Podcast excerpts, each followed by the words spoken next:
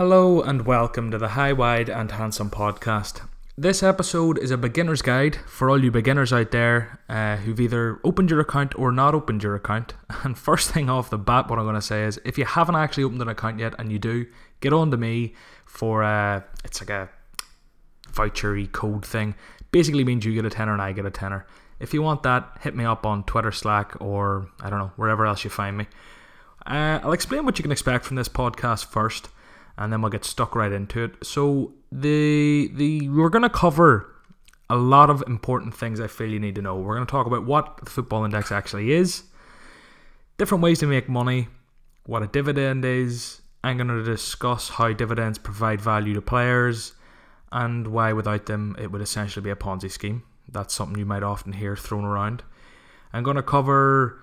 I don't know if I'll bother covering actual dividend dividend payouts, like the, the actual figures, because you can very easily find them in a table, and it'd be very boring for me to go through them all. But I might quickly fly through them, undecided as of yet. I'm going to cover what capital appreciation is. I'm going to go through diversification. I'm going to talk about the trend list and why to be wary of it.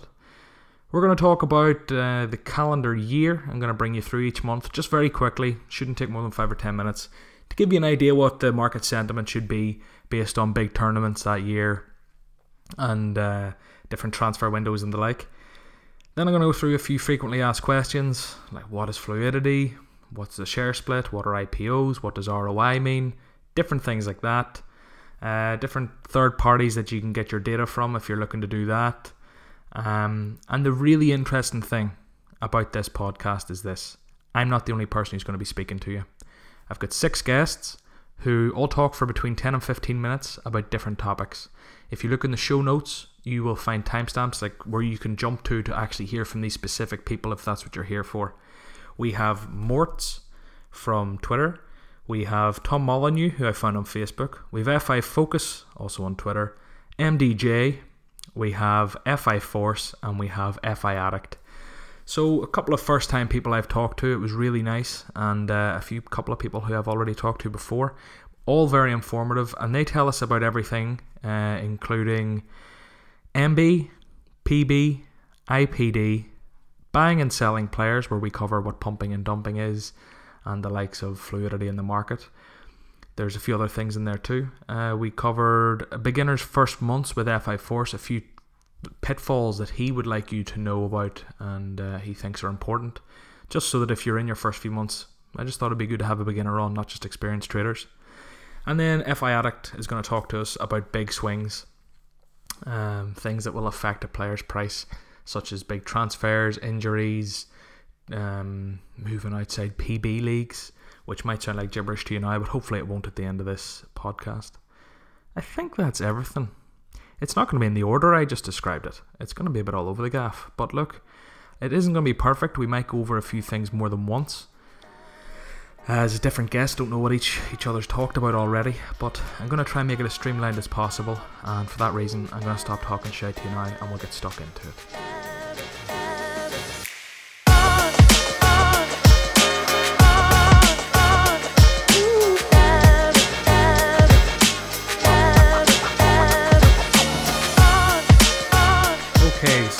One of the first things that I think we need to address here is what is the football index? People often ask me this, and I find myself stumbling over my words, giving an ambiguous, confusing answer that really leaves them in no better position than when I first started explaining it to them. It just makes it sound complicated and it almost deters them, I'd say. So I try to actually make a bit of an answer for it. And I think the reason it's not an easy answer is because what CEO and founder Adam Cole has created is unprecedented. This is the first of a genre and it hasn't really been achieved before. I don't actually know if it's been attempted, but this is the first time that a football stock market like this has really taken off. If you want an actual definition, they define it as this a UK licensed and regulated gambling platform known as the football stock, stock market or simply the index that allows football enthusiasts to gamble on the future success of football players.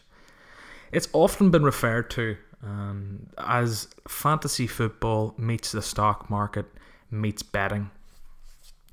So you can take from that what you will. That's basically what the football index is, and I feel I feel there's no better way to actually understand what it is than to download the app and go and have a look around And obviously, we'll get into more now in the podcast about how you can make money and uh, maybe get a bit more into it. So, to my knowledge, there's essentially four ways to make money.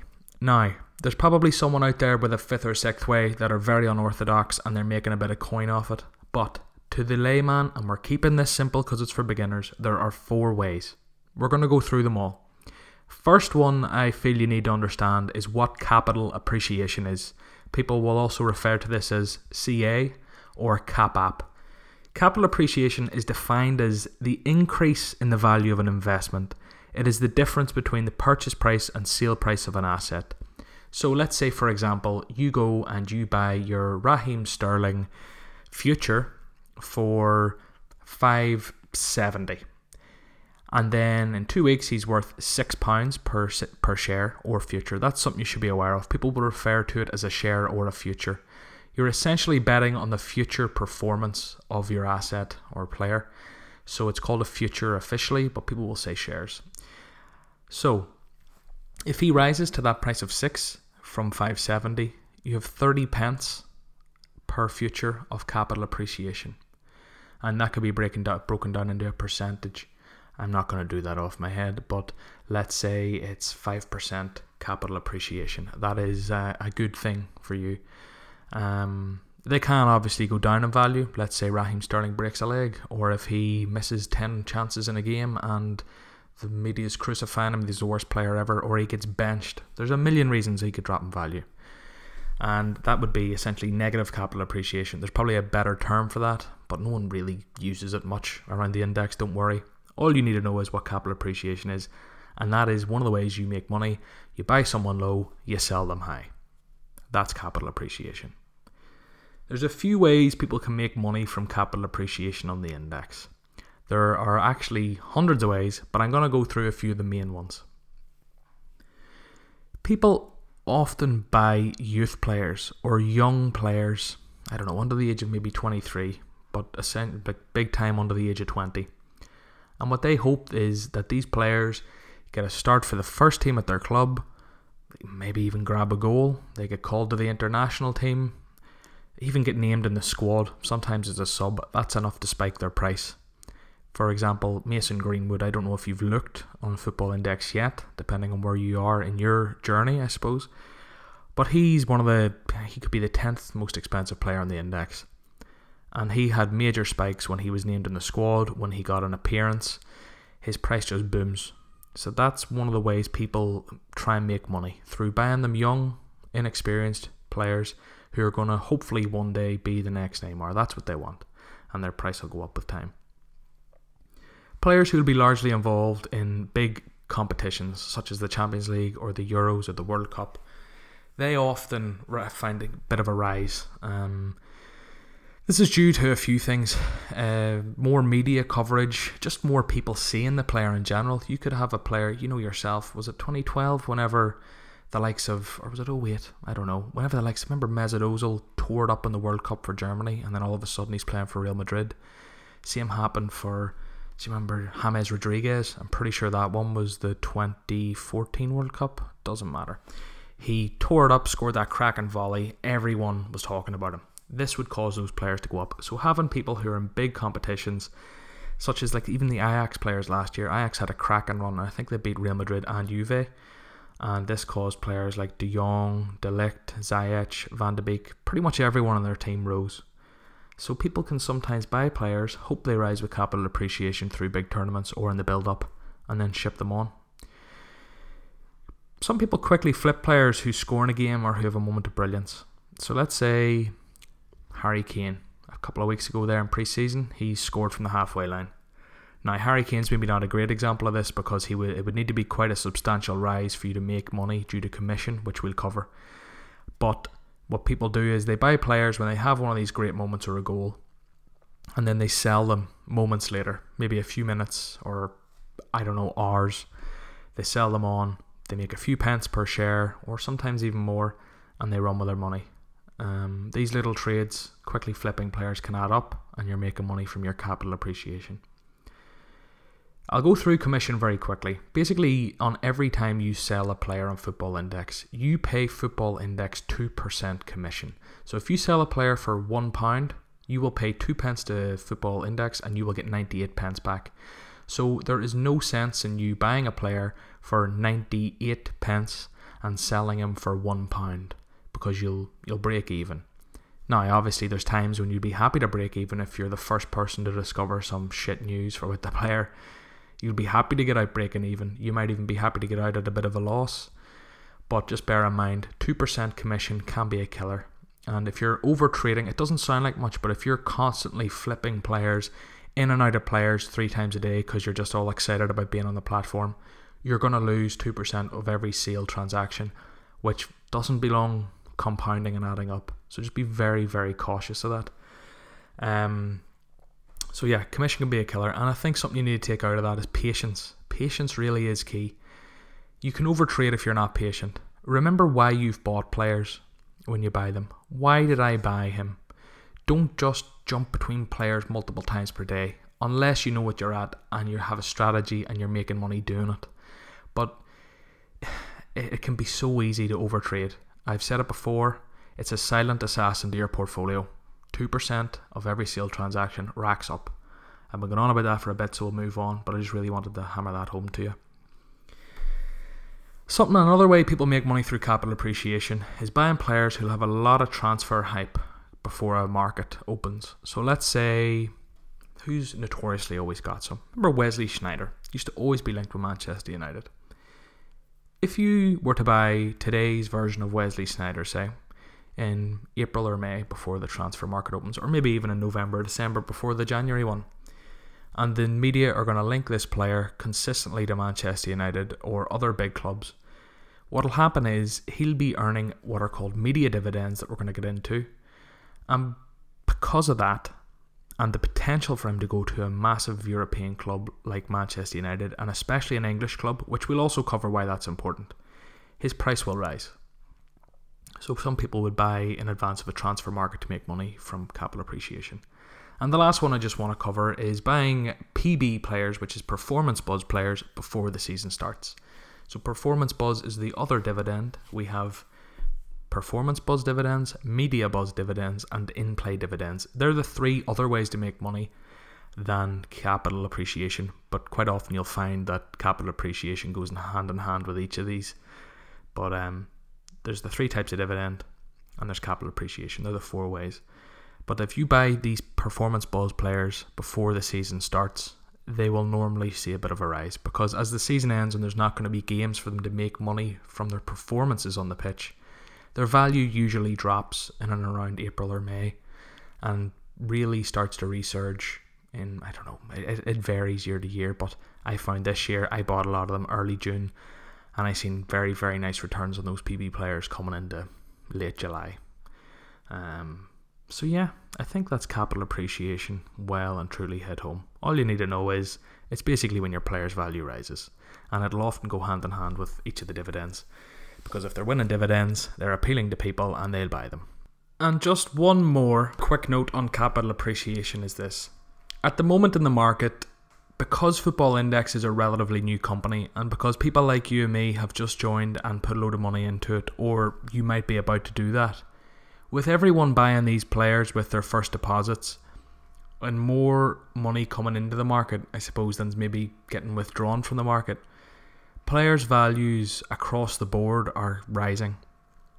And even now, obviously, there's a few anomalies. There's players who are going to decrease. Not everyone's going to make money.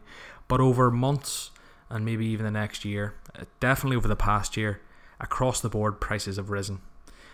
And that's going to keep happening until we get to a point where we reach market cap. It's often referred to as market cap. And what that is, that's going to be essentially when we're in equilibrium, um, where the amount of people coming into the platform and leaving the platform kind of balance out, and there's not this sort of natural growth anymore. And when we reach that point, half the people on the platform will lose their money and half the people will make money because people are going to be funding other people's wins with their losses and vice versa. So it's just something to be aware of. It's very easy to make money at the minute, at the time of recording now, where I am. most people are making money. But there will come a time where it gets harder. But for now, just ride the wave and be happy it's happening. Something else I want to cover very, very quickly while we're on the topic is what a share split is. You might hear people referencing share splits on social media, otherwise known as an SS and for shorthand on social media. But a share split is basically when it one happened earlier this year. I'll talk you through it. So, players' prices got to the stage where you might have been paying £25 for a Neymar share or for a Pogba share. And what that does is it makes it almost inaccessible for new traders or people without heavy pockets. So, what Football Index do to make it more fun for everyone, more accessible, and to increase trading in the platform, they do what's called a share split. So, they basically split the shares three ways this year. So, if you had 10 Neymars at £25 each, you now held 30 Neymars, three times as many, but his price was a third. So, it would have been 833, say. So, essentially nothing changes. Your portfolio value would not change, but what it does is it makes it more accessible for people with smaller portfolios and it keeps the platform fun and not out of reach for people who want to come and join. This also increases people signing up because it looks more interesting and viable, and that's good for everyone because, as we've just learned, that will help with capital appreciation in the market. So, yeah, that, that's kind of what a, a share split is. So you don't really have to worry about. I mean, if you look now, and Neymar's like 750 or something, 730. You don't really have to worry about him ever being worth hundred pounds per Neymar and being absolutely inaccessible to anyone. They'll have a share split before that happens, if it ever does happen, and they would just split it up and keep the prices, I don't know, somewhat, I don't know, somewhat accessible for your average punter because not all of us have 150k a year to to trade with, you know. But um, yeah, that's what a share split is. So you've heard me talking for about 15 minutes now. You're probably bored off your tits and you want to hear from someone else. So we're going to go through. I don't really know what the most logical way to do this is, and I've racked my brain, but I just think it's best to just fucking go for it. So we're going to go through each of the dividend types, and then we'll go into how to buy and sell players, we'll maybe talk about big swings in the market, and then we'll finish with uh, FI Force and the beginner's first few months. But first things first, let's talk about MB, Media Buzz.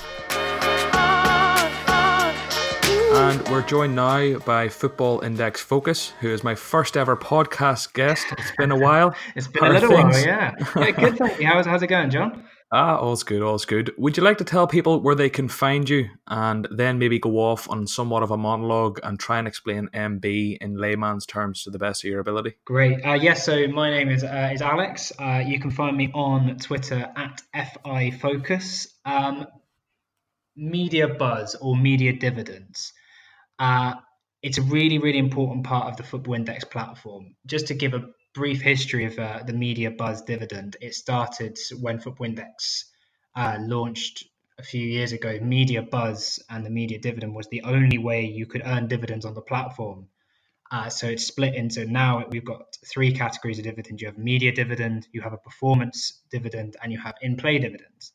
Uh, before those last two came in, you just had a media dividend. And basically, what a media dividend is, is the most talked about footballers of the day compiled into a list from one to however many, um, and whoever is top or in the top three, I'll go into why there's the two different ones shortly.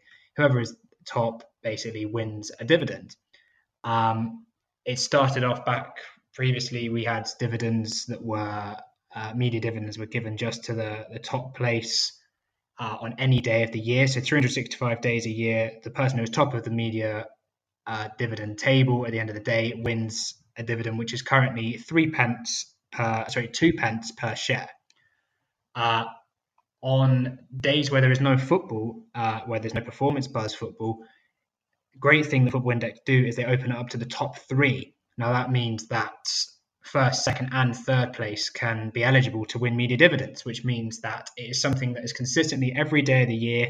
If you're picking the right footballers for uh, to win media dividends, you can win money every single day of the year, whether there's a game on or not. That's something that really sets Football Index apart from traditional bookmakers, where obviously you've only got games on certain days of the year. The Premier League, the big leagues only run on certain days. Media dividends every single day of the year. The thing about how do you how does a player win media dividends? So basically, Football Index takes articles from 15 or so uh, news outlets. Uh, that all the information about which outlets they use um, can be found on the Football Index website. So you can go on there. There's a whole section on where where they pull their news stories from and how.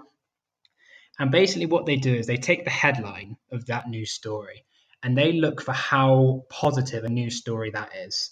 And the more positive the news story is, the more points get allocated to that player. So, for example, if a player has something about them winning the Champions League, there's words within that headline which are very, very positive, such as winners, Champions League, etc. And the algorithm that Football Index use means that the they kind of multiply up. So the more positive words you have, the more points you're going to score. For example, that that could score maybe 200 points that one article. But then a player's article which might just say uh, Paul Pogba goes to the shop. That's a really layman's example of a, of a boring sort of headline that gets churned out by some of the newspapers and online outlets in the UK. Um, but that would only score 20 points, for example. But if a player is very, very popular in the news and is often featured in, in news articles, that's when you'd get kind of those articles start to pile up. So 20 points here, 20 points there, 20 points there. And those are the sorts of players that command the highest fees on Football Index because they are the ones that are winning the most dividends. So what does what makes a player valuable in terms of media? Why would certain players be worth more and why would certain players get more media dividends? Simple answers here. If a player is a big name player at a big name club, I'm thinking Paul Pogba, Lionel Messi, Cristiano Ronaldo. They are attracting headlines every day of the year for whether they're playing well, not playing well, going to a Paris Fashion Week or going to the shop, as I said earlier in my in my earlier example. They are getting headlines for basically living their lives. Now you've also then got players such as I don't know if you've got Pierre Emerick Aubameyang, for example, at Arsenal, or you've got a few players that are great performers and occasionally they'll, go, they'll score a hat trick in a game. So they're not in your newspapers every day. They're not necessarily they're household names to a degree, but not quite at the level of Messi or Ronaldo or, or whatever. They will pick up media dividends just by playing well, by being good footballers. Um, and those are the sorts of players that start adding value to their, their football index price. And that's how they become more valuable because the more likely that they are to win a media dividend, the more likely they are to be worth more more money per future. Uh, one of the quirks while we're talking about names on, on Football Index is that in order to qualify for media dividend points, you have to have your full name mentioned uh, in the headline. For example, you cannot have Ronaldo. It has to say Cristiano Ronaldo. Now, the big thing to remember about this is players with one name, such as Neymar, uh, they would be picked up for all articles mentioning their name because they, he only has one name. So Messi wouldn't get picked up. Lionel Messi would get picked up. Hopefully that makes uh, that makes sense. So that's why you see players like Neymar um, who really do pick up a lot of media buzz points because they are able to just have the one name mentioned, which is great uh, news for. That's why you see Neymar at the top of the index because he's consistently one in the news and two gets picked up for for everything. Um, the only exception I can think of this, and it's uh, this is a whole nother uh, podcast in its own right, is uh, Mo Salah. So a couple of years ago, Windex made the decision that Mo Salah and Mohamed Salah, he would pick up points for media buzz for both of those things. Um, both of those names, sorry. And that is, I believe, the only instance where that actually happens, or there may be, uh, you know, a couple of others, but that's the highest profile one, certainly. So something to remember. It's apart from the the one name thing is Mo Salah is kind of the only exception to, to that rule that I can think of off the top of my head now. Um, I think it's also important to note at this point that the English media is is what Football Index media buzz is taken from. So you can forget you've got players from across Europe there, but you can forget uh, Spanish newspapers, Italian newspapers, websites. It's all about English-based media. Therefore, it gives a huge advantage to Premier League teams, Premier League players. That's why you see Premier League players dominating the top of the index um, because they have the highest media pull. Uh, the other things to remember as well is that who are the biggest supported clubs in the country? You've got Manchester United, Liverpool, to a lesser extent, maybe Arsenal, Chelsea. Those players are always in the news because people want to read about them. Um, another thing to remember with Manchester United is actually that the word United is actually we talked about earlier about the the key words to being positive words. United actually registers as a positive word in the algorithm. Uh, so that gives it another boost. So basically, what I'm saying in a nutshell is that Manchester United players are very valuable, hence why you'll see so many of them towards the top of the index. Um, and I think the, the, the thing about media dividends is that they are seen as a predictable or more predictable uh, dividend, whereas, whereas performance buzz or PB is more unpredictable because there's so many players eligible and there's so many players who are competing on one day. Media buzz tends to be dominated by quite a select few players. And that's something really important to remember is that if you're planning to build your portfolio for media buzz players, you will one you'll be paying more because it's more predictable so more people want to buy that player. But also it means that you have a steady stream of dividend income. If that's what you're aiming for then then those guys who are dominating the media buzz rankings are are ones that i would recommend looking at. Um i think one thing that i i haven't mentioned yet is if you have two players tied on a score so say Neymar and Messi both score 1,000 on a day. What happens then? So basically, what Football Index does is when they look at the articles, they are time stamped. So when you go onto the website or on the app, you can see what time those articles were were written. So the latest article um, written about a player is the one that counts, uh, the one that decides the the winner. So if an article is written at uh, 11 p.m. for Messi, but one is written at 11:30 p.m. for for Neymar. Neymar would win the dividend on on that day. Um, if it was a if it was a, a, regular day with performance buzz, they would they would win that, or they would win on a if it would be between third and fourth on a day where there's just media.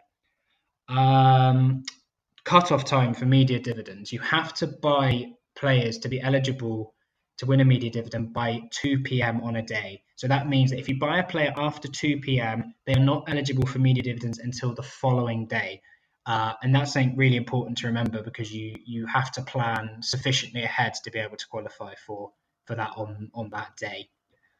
Uh, John, am I missing? Am I missing anything else? Have I? Have I? I think covered... you've pretty much hit the nail on the head. I sat there twiddling my thumbs, closing my eyes, enjoying your lyrical voice there for 10 minutes. No, honestly, you really you really covered everything I have on my hit list. The only thing that I think is of any interest is the fact that we we're recording this on the 31st of July 2019, one day after the announcement, and I think I read that it's is it October the 1st that they're opening up the yes the MB rankings to the yes. whole of the every player, not just exactly. yes. So currently, and from the inception of Football Index, players have been divided into the top 200 and what is now known as the squad. So previously, it was only the top 200 players who were eligible for media dividends.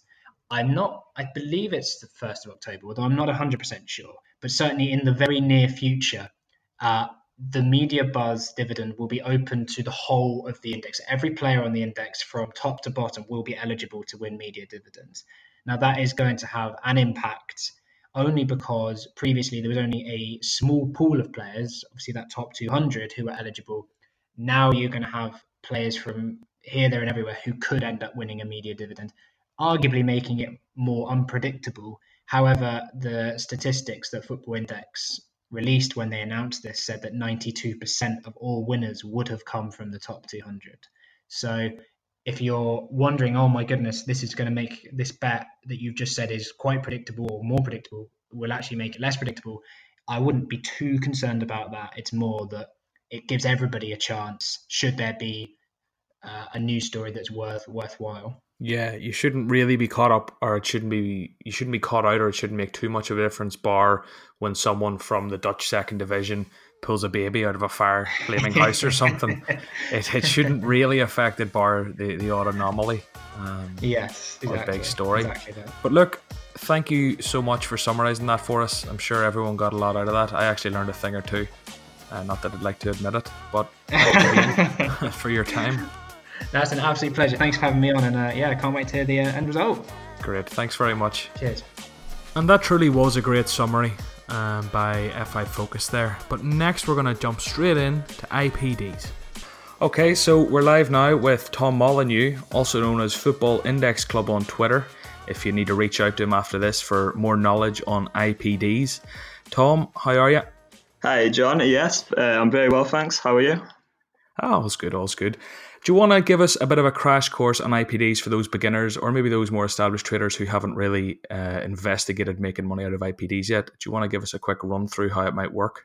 Okay, absolutely. So basically, uh, in play dividends are a way that you can earn dividends sort of on a trade that only lasts 30 days. And you can basically earn them when your player gets a goal, an assist, or if your goalkeeper keeps a clean sheet. So, in terms of the sort of rules of these, so you get 1p per goal, and that's for forwards or midfielders. And then for defenders or goalkeepers, you get 2p per goal. So, if you've got a high scoring defender, obviously they could be quite valuable for in play dividends as you get in 2p per goal.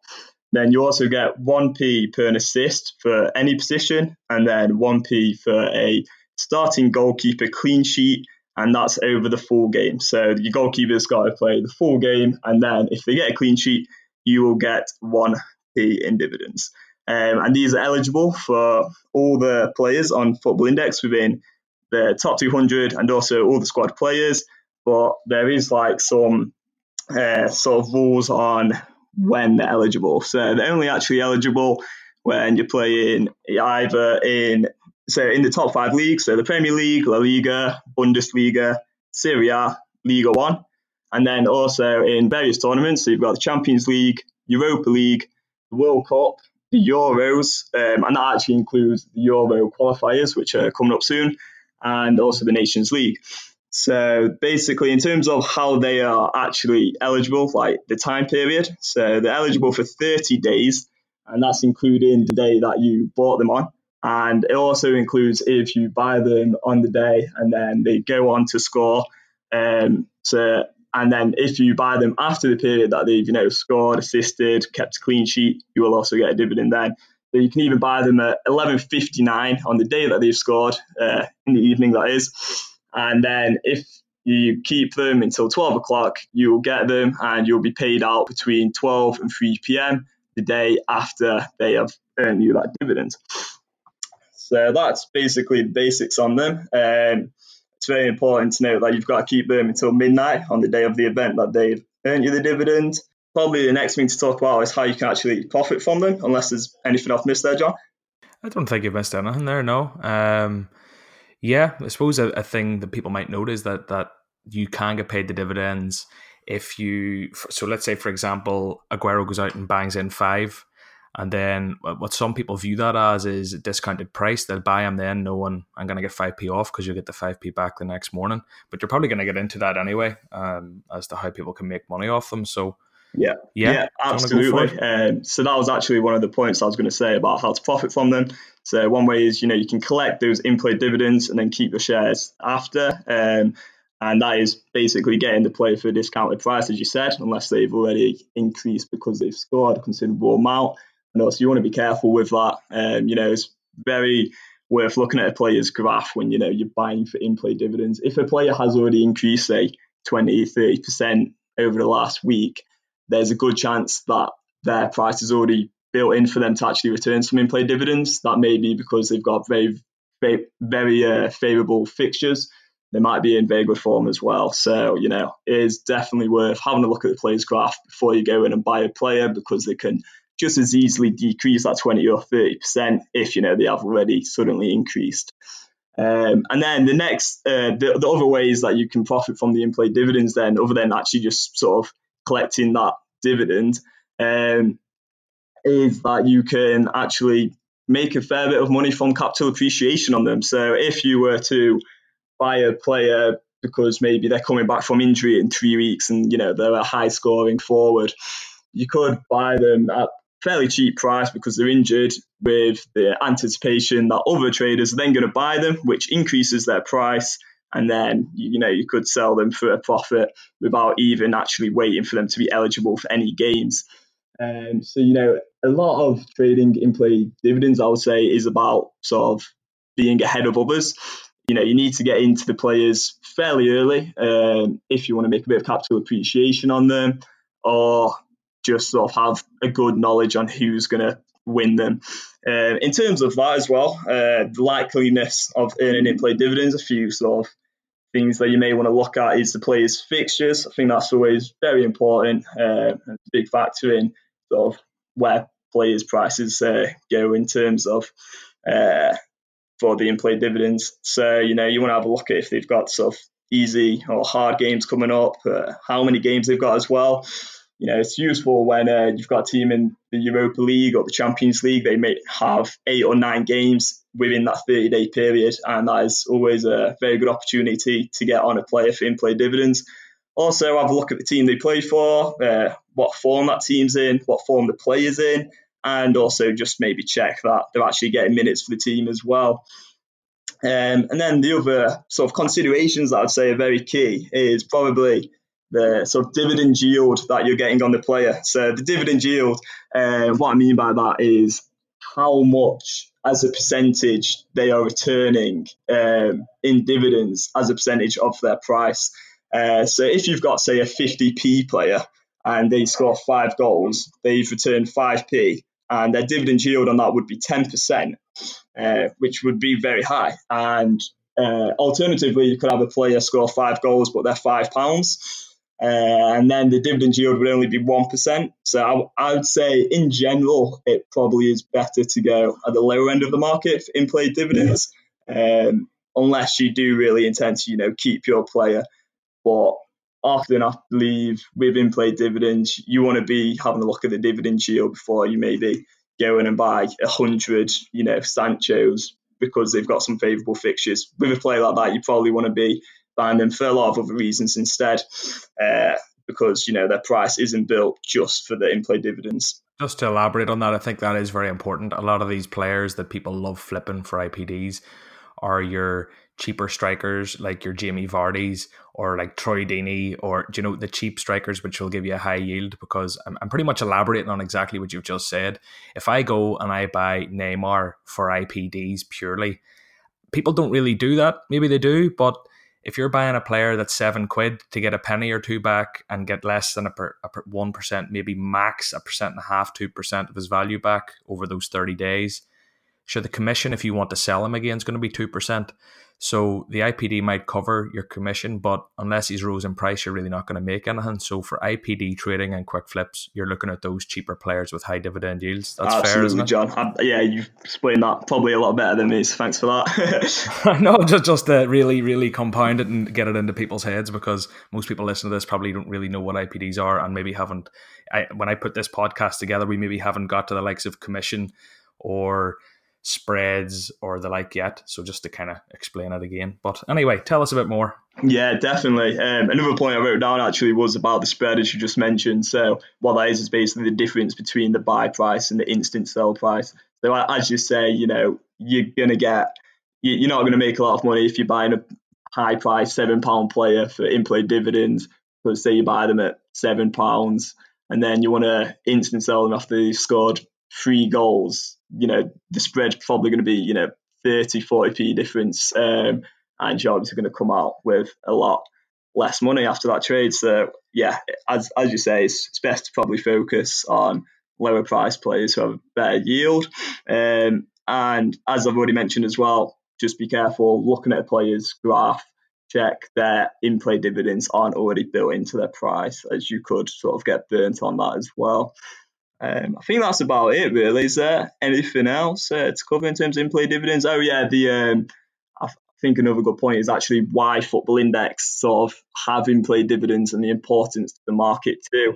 So on that is basically it's really really good for Football Index uh, to have the fluidity in the market. You know, a lot of buying and selling in the market is great for Football Index because ultimately how they make money. You know, because they charge commission. So the more buying and selling, the more money that Football Index are going to make via that commission, which is then obviously used to, you know, pay us all our, our dividends. And so I think that's probably the reason why Football Index have sort of said that they're going to go ahead and keep in play dividends for the future.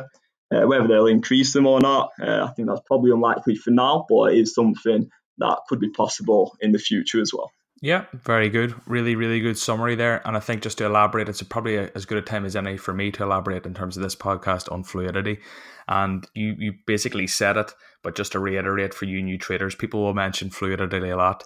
And basically, what fluidity is is how much is being, how many shares in a player are being bought or being sold, how quickly you can sell a player, and how how well you can buy one immediately, but I suppose back in the day when Football Index had just started out, because they maybe only had a few hundred traders, the chances of someone buying your, if you had, let's say, who's a bit of an Eric Dier, I used him a while ago on a podcast. If you had Eric Dier and you wanted to sell him, you could be waiting weeks for someone to buy him because there's just no one there. There was no one on the platform. But now that the platform has grown so much, there's a lot more fluidity in the market because a lot more people are buying these players and different players for different reasons.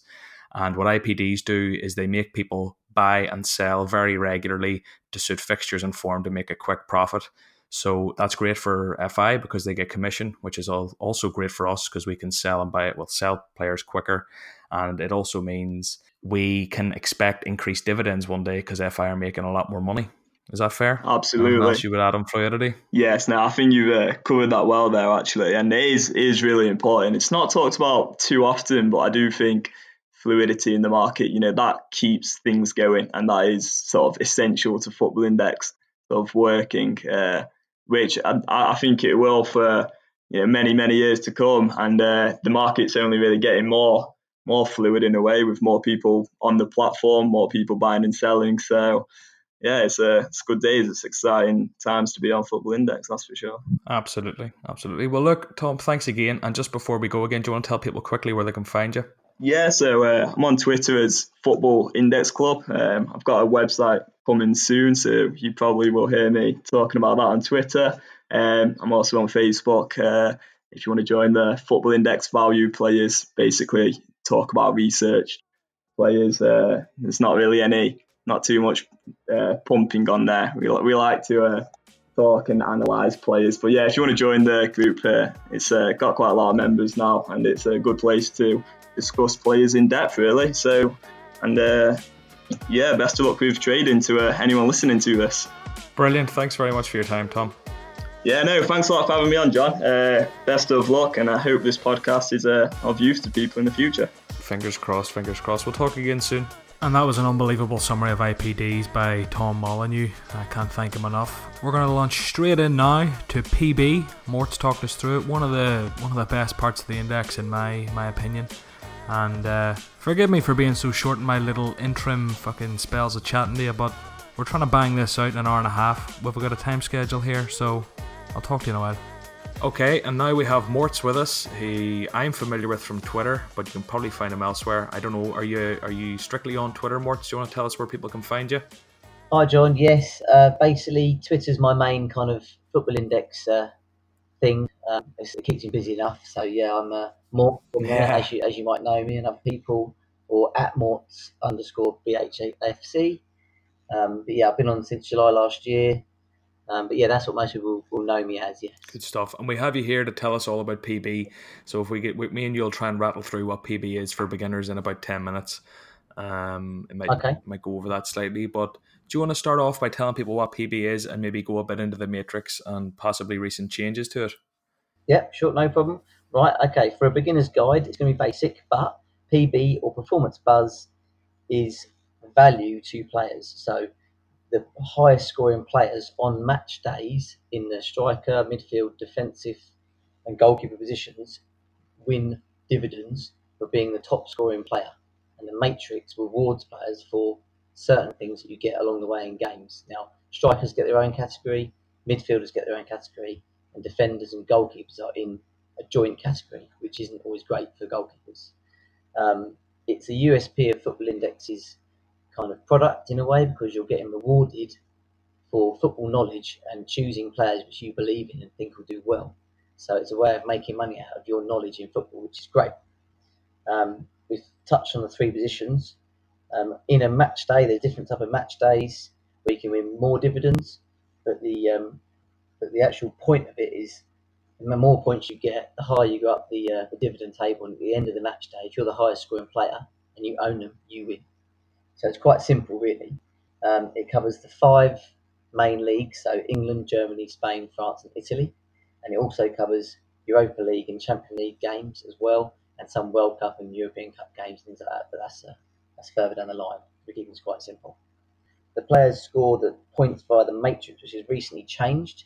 So I'd suggest looking at Football Index's website, looking at the up to date matrix, and looking at all the different scores because certain scores are really rewarding and there is minus scores as well. So it's really important that anyone goes on there really understands. Well, before we go anywhere, just I'll try and break it down very quickly um, before I let you keep going on what a matrix actually is because there might actually be people come on. I remember when I first joined, I don't know about yourself, Mortz. I was when people kept referencing the matrix, maybe I was a wee bit behind, but I was thinking, what's this matrix? I was thinking of movies. I was thinking of sunglasses and trench coats, like. But yeah, what uh, what the matrix is to the, to those of you listening is it's basically all of the different uh, so actions on a pitch are attributed a value and all those different actions have different values associated with them. And we call all those different rules and points associated with actions the matrix. So for example shots passes assists tackles all get allocated different points and they are what makes up that player's total score for the day that Mortz refer- like referenced the the highest score will win yeah. the PB for that day yeah. uh, the dividends on offer um, so just in case people were wondering what matrix actually means, now do you want to tell us a bit about the matrix and different, just some of the different things on it that that are big, you know, goals and game winning goals and You've things. got your your high range players that earn the most dividends, like the Messi's and the Kimmiches, Kimmiches and uh, Neymar, Hazard, Pogba, for instance, are five sort of big most earning players this year because they do a lot of dribbling, they do a lot of passing, scoring, they, they hit a lot of the key points um, and on each part of the matrix, there's distribution, faults, goalkeeping, defending, and attacking. Um, so, for instance, a shot you can get three points for, which isn't a lot. But if a player has 10 shots in a game, which some players do, they rack up points quite quickly. And some of these players have got 300 points in a game, which is massive. But some PB days, a player can win with 100. It all depends on who's playing that day. So when you choose players, you want to choose players that might have a good fixture or less games on that day. Absolutely, yeah. Like the single match days, although the payout is less, you you're much more likely to win it because if there's one match that day, there's only 22 players eligible, and in any given position, there might only be three or four, uh, maybe five or six. Whereas on treble match days, you could have 30 or 40 games going on, like on a rare example. Maybe I don't know if there's often that many, but you could have over 20 easily. Yeah, it makes a massive difference to the points that you're going to accrue that day. And especially if you're playing against a really, really good player, a Messi, for instance, you're going to struggle to beat him if he has a good game. Yeah, absolutely. In terms of some of the things on the Matrix, I have it here in front of me as well. Are there any that jump out at you? I'll say any that jump out at me that are that are big, big winners or losers for people and their scores. Yeah, well, if, if a player scores, obviously, you've got 45 points for scoring a goal. So that's quite a lot of points for one goal. And sometimes if you get a hat trick or two goals, you very quickly accrue points and then you get points for passing. So if a player scores a couple of goals, does a few dribbles, which he gets points for, gets a goal, then straight away he's going to contend for the for the PB for that day. And then for defenders, they've got their own category really, because a defender won't be having 10 shots a game unless they're extraordinarily good. So they'll have different scoring things like a last man tackle, which is 20 points, which is a good good amount of points to get, or tackles, yeah. headers, aerial duels. You know, this is why whoever if you join and you're looking for PB, you need to understand the values when you're buying a player. It's so important. It also, I think, it makes it much more exciting when you're watching the games if you know the different things that Alec or your player will get points for because it makes it more fun watching.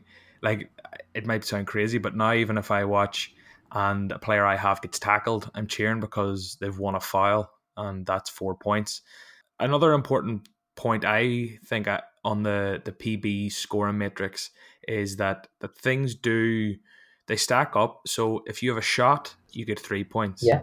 If you have a shot on target, you get five points. But they they they add to each other, so that would be eight points. Isn't that that is correct? Yeah. And then if you that go if that's a goal, that's forty five points plus the eight points for your shot and shot on target, which is fifty three, and then a game winning goal uh, is another thirty five points.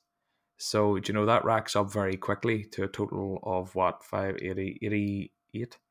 I've maybe got that wrong in my head. Yeah, you can you can quickly score 33 points by crossing the ball in, someone scoring from it, and it, it becomes a key pass, a cross, an assist. So you can quickly accrue points if you've got a certain type Yeah. of player. Um, so there's there's obviously players much more suited to it. On the on the flip side, you've got the faults as well. So if a player gets a red card, they'll minus 30 points. So you can lose points as well. So it isn't all gaining points. So, you know, if you concede a goal or you get a yellow card or fouls or own goals, there's lots of different ways you can get points, but you can also lose points. You've got to bear that in mind on a, on a on the PB matrix when you're looking on a game day because your points will go up and down, which can Yeah, be misleading. Absolutely, and like the things like clean sheets, I often find if you're watching a game or you're watching on the the match day scoring on the app or on the website, and your player seems to be out ahead, and then all of a sudden he drops down a bit, and you're wondering how did he lose points? He had two hundred. If they lose a clean, clean sheet, they can lose points. Um, It's, it's not over till it's over. That's what I've, I've learned that you've got to be on it right to the last minute because you might think you might be 10 points ahead, but one action, one good action from a player who's competing will just, you know, you've got to wait right to the end. So it is Yeah. exciting. I love it. I love it on PB days. yeah, it's very exciting, and yeah, uh, I think it, it it's very exciting to to get back into matches now. It's been a long summer, and it obviously depends on the time of year people listen to this podcast because I hope it'll be out there for quite a while and people can go back to it. But we're recording this about a week before the season starts uh, Mhm. in 2019, which is this new matrix sort of settles up and how players get advantage and disadvantage from it. So I think it's definitely helped. It'll Yeah. better and it'll be more realistic. So anyone who's joining this and listening just the first time, make sure you know that matrix and you understand it because some players do suit it more than others, and the positions Yeah. they're in suit the matrix in different ways. So the actual football you watch and the matrix are two slightly different things. And it's probably quite a good point to look at the matrix and understand the player you're buying. Because some players in previous seasons have played central midfield and passed the ball 120 times in a game, and they've competed for PB, and all they've really done is pass the ball and be neat and tidy. So you've got to understand the matrix, and it keeps changing. So it's really important. I think it's probably a really important message to get across to new users yeah, to understand that. absolutely. And in the event of a draw, do you want to tell them what happens if two people get the same points so in? If, in whatever position on a, on a match day, if say two strikers get 250 points each, then the youngest player will, will win. So if it was Ronaldo against Messi as another example, Messi would win the PB and Ronaldo wouldn't because Ronaldo's an older player. Because that's the only way I think they could sort out do it. It's a bit unfair. So it would probably hurt. It probably hurt to know that for someone who gets a draw, but the Yeah, that, them's the rules, so we just got to play by them. And yeah, I think we've more or less covered it. Now, there, there are obviously a lot of things, but as I've probably mentioned earlier in this podcast, this is going to be a very concise beginner kind of run through things quickly, give you the gist of it. Uh, that, that's what this podcast is going for. So we could go through every single action on the PB matrix and we could go into like trading from PBs and stuff uh, for PBs, but that, that's not what we're going for here. So if you were looking to find the different charts and uh, the match day scoring, uh, you could find that very, very quickly on Football Index with a quick search. Yeah, and there's also um, probably one important thing is to remember that when when you buy the players, so you need to own that player before 2 p.m. on the match day to be eligible, and you've got to hold the player till sort of midnight to 3 a.m. to get the payout. So if you buy the player after 2 p.m., you don't get the dividends. That's why. So it's important that you read all those rules and understand it because it can be a little bit misleading and you might think you're going to get PB, but you're not. So it's understanding all those little intricacies. Absolutely, I couldn't agree more. I definitely got caught whenever I first joined buying a player at half two when I'm sitting in the pub with my mates, skull and pints, thinking this is great. Buy a few players for the game, we'll see how they go, and just not getting paid dividends that night. And then when I actually read the fine print, yeah, you need to own them before two p.m. So that's definitely an important point to, to put in there. And, the, the PB for me personally gives the index the value. So when a player's winning lots of PB, their price will rise. So it, it goes hand in hand. A good PB player will have a good price. And you can get any player win PB, which makes it even more exciting. So you might have some lower priced punts that can win PB, which is makes PB, I think, really good. Because any on any match day, any player can win if he has a great game, which I think makes it really exciting. Absolutely, it means even if you've got a player like that, that's the big thing as well. Obviously, the bigger, more the premium price players are premium price for a reason, and that's because they win a lot of Yeah. dividends. Yeah. But if you have a 50p player who you've been sitting there waiting because you think they're going to have a great season or because they're young and they come off the bench and score a hat trick and win you the dividends, if that's a treble day and you end up getting 5 or 7p out of it, I mean, you could be getting 10 or 15% return on your investment. which is a great return, isn't it? And generally, with the lower price players, you have more shares. So I find it more exciting when you've got a 50p share, for instance, and you've got a lot more of those shares. Then the payout Yeah. really good. It's yeah, it's great. Yeah, because obviously, if you've like uh, for a lot of people listening, fifty shares in Neymar is like three hundred and fifty quid. That's a lot of money, and even if he wins, you might only get two fifty or three quid back, which isn't doesn't quite get the endorphins going as much as if you two or three hundred in someone and you're getting I- Yeah. I, don't know like 15, 20, 30 quid back or something. But Yeah, um, a good example. I had um, Ronning, Rongier for Nantes this season, and I had uh, 850 shares, and he, he got PB and he got assists. I had it all in a 30 day thing. It was really lucky, and I got about 80 quid in it in a weekend. It was fantastic. It was, it was lovely. Yeah, he had a great season, didn't he? Yeah. So that that's the big thing with PB players. I think for people to put the research in, find players who might suit the matrix and who've gone under the radar and getting in. Yeah. And then the thing is, you can whenever you have them and they do hit and they do win PB, which can be hard to do. Yeah. You've that choice there. Do you hang on for the PB dividends or do you buy them with the capital appreciation in mind? Or sorry, do you sell them with the capital appreciation in mind and take your money and run before the, the midnight deadline? Yes, big decisions, Um, and, and it, it can go badly, but it's part of the index, but part of the fun, isn't it? Making those big decisions and taking the profits or taking the hits, moving on. So But look, Mortz, look, thanks very much for your time. I think that's all we've, we've time for, and uh, I appreciate your time. And uh, if people have any questions for you or want to look you up, Mortz uh, BAFC, is it on Twitter? yeah, Mortz underscore BHMFC. Yeah, and I'm happy to yeah, DM me, ask me questions. I'm, I'm, I'm one who wants to help everybody. I want index to do well. So yeah, message me, whatever, follow me. If I can help you, I will do. Good stuff. Thanks again, mate. No worries. Cheers. Bye bye. Okay, and that's all the dividends covered. We've covered PB, MB, and IPD. I hope you have a greater understanding. And I just want to thank Mortz again for coming on and doing PB with us.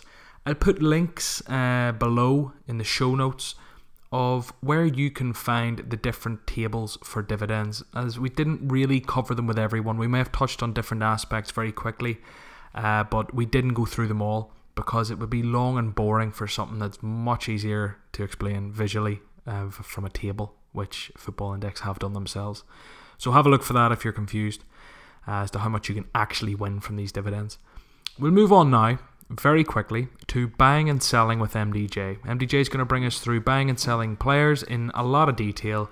We're going to talk the dangers of pumping and dumping. We're going to talk about what spreads are, among some other really, really important things. This was a, a really, I, I learned a lot here as well. So I hope you enjoy it. And now we have Mel with us uh, to tell us a bit about buying and selling players. Mel, do you want to introduce yourself quickly first and then maybe go off on a bit of a, a monologue and tell us uh, as much as you can about buying and selling for the beginner people? Yeah, sure. Thanks, John. Um, so yeah, I'm Mel. Uh, you'll find me hanging out on Twitter. I'm at football underscore MDJ. Um, I've also just recently set up a blog, which is footballmdj.blog.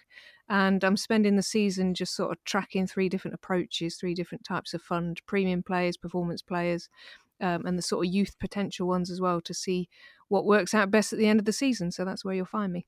Brilliant. So, shall I talk a bit about buying and selling? Please do. So, so obviously, Football Index, uh, which I'm just going to call FI from this point forward, is a trading platform. So, one of the first important, most important things for a new trader to understand is really how buying and selling works. So, here we're talking about buying and selling shares in a player, which are also called futures because technically what you're doing is placing a bet on the future performance of a player. Um, and buying and selling can be done either via the website or via the app. So, if we start with buying, if you want to buy shares in a player, find the player you want, obviously, and click on the blue buy button, which will be showing the current buy price.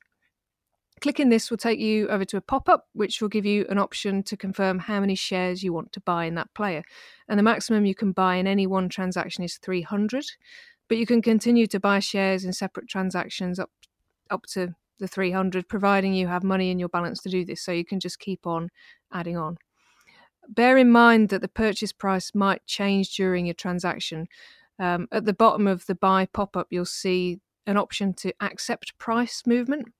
Switching this on will allow you to buy the player even if the price changes during the transaction.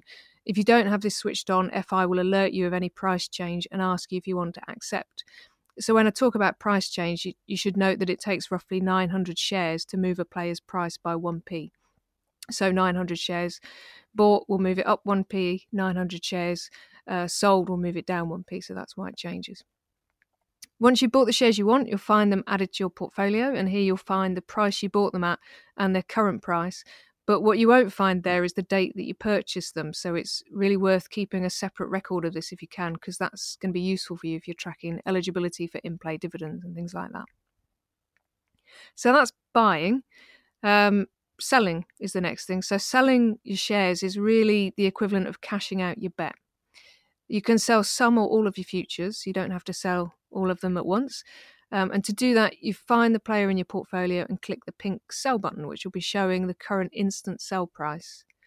So, at this point, it's really important to understand the difference between instant sell and market sell, because they're the two different ways that you can sell your shares.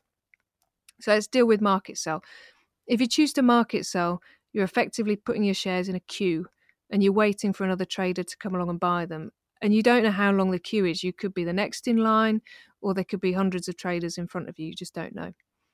When you get to the front and someone else buys your shares, they will buy them off you at the current buy price at the time.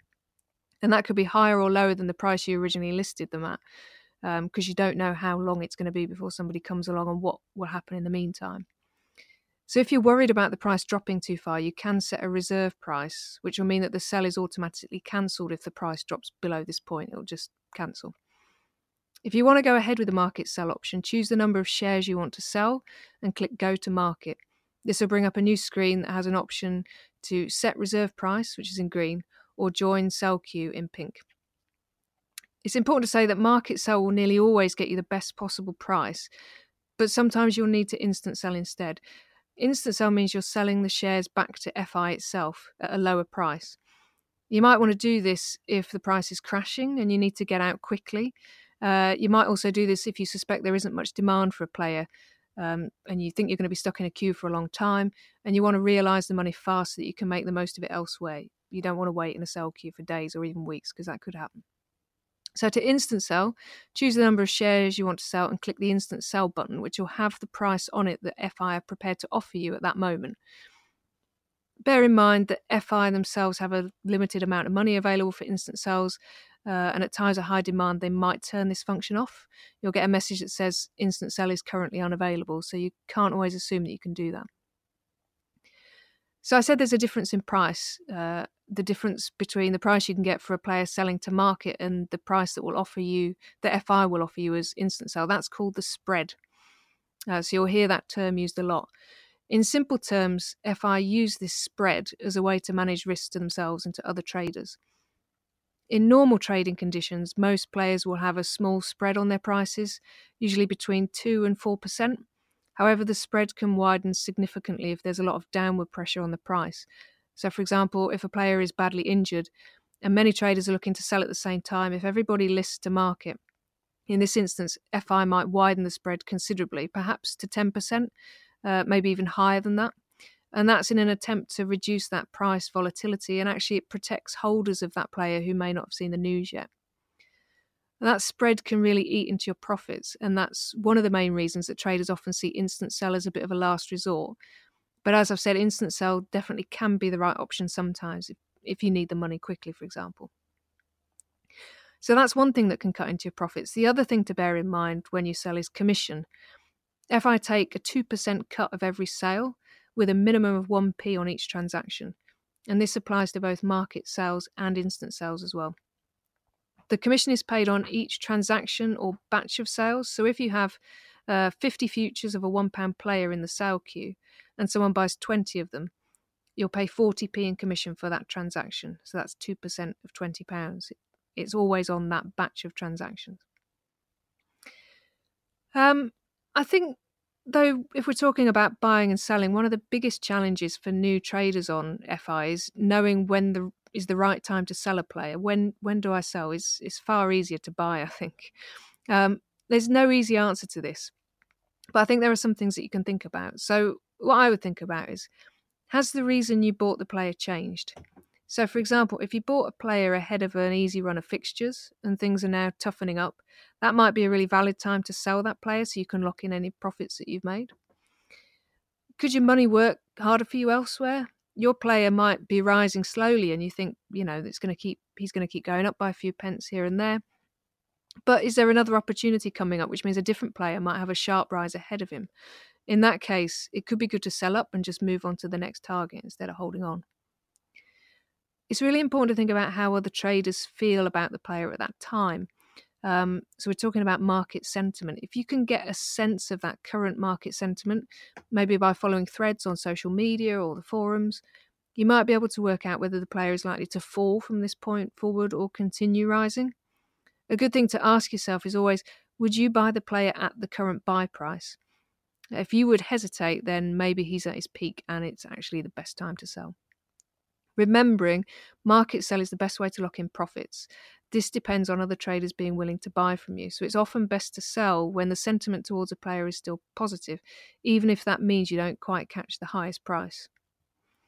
And I think it's also important to say that sometimes you actually need to sell to cut your losses too, because not every trade you make will be a good one. A key to being successful overall is avoiding big losses. If you see a player starting to slide, Think about why that's happening and consider a point at which you want to sell rather than trying to hang on indefinitely. You see this sometimes. Traders hang on trying to get their numbers back up in the green. Selling at that point, making a conscious effort to think, where do I get out? That's called a stop loss. Um, if you want to find out more about that, read read up on it. I'd really recommend it. And remember, until you sell a player, it's just numbers on a screen. It's not actual profit. And what you really want is the money in your pocket. And if I could just cover one last thing, I think this is relevant to buying and selling, pumping and dumping.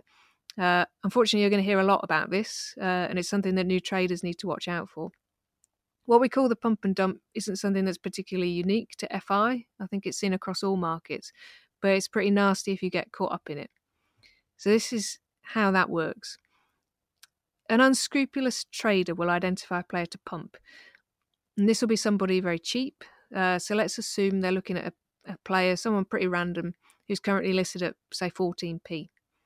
The trader and their friends will purchase large quantities of the player in order to move the price, remembering that 900 shares will move the price by 1p. So, say they purchase 4,500 shares, the price of that player will move up by 5p and will now be 19p. But that's a 35% increase, and what that will do is put the player on the trending list on the app which is also called the risers on the front page of the website. So, very visible. At the same time, they'll be spreading some dubious information on social media about the player's prospects. So, they might be saying, he's really cheap. Look, the price can only go up from here. He's bound to rocket. Uh, there'll be some emojis with that. And there's going to be some probably sketchy stats as well um, about goals and assists all indicating that this is going on. And you'll probably spot very similar tweets being put out by supposedly different accounts. At this point, some traders are going to fall for the pump and think this is a good prospect. They'll buy into the player, which might push the price up some more, so say another 5p. At which point, the original traders, the dodgy ones, are going to sell up, and the new traders will be left holding a worthless player who's at a lower price than they originally paid. That's the dump.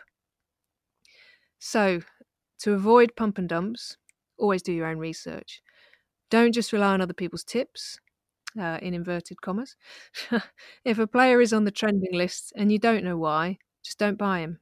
Uh, even if it means you need to take a bit of time to do your research, that's what you've got to do. And really, that is the best advice I'd give to a new trader before buying and selling anybody.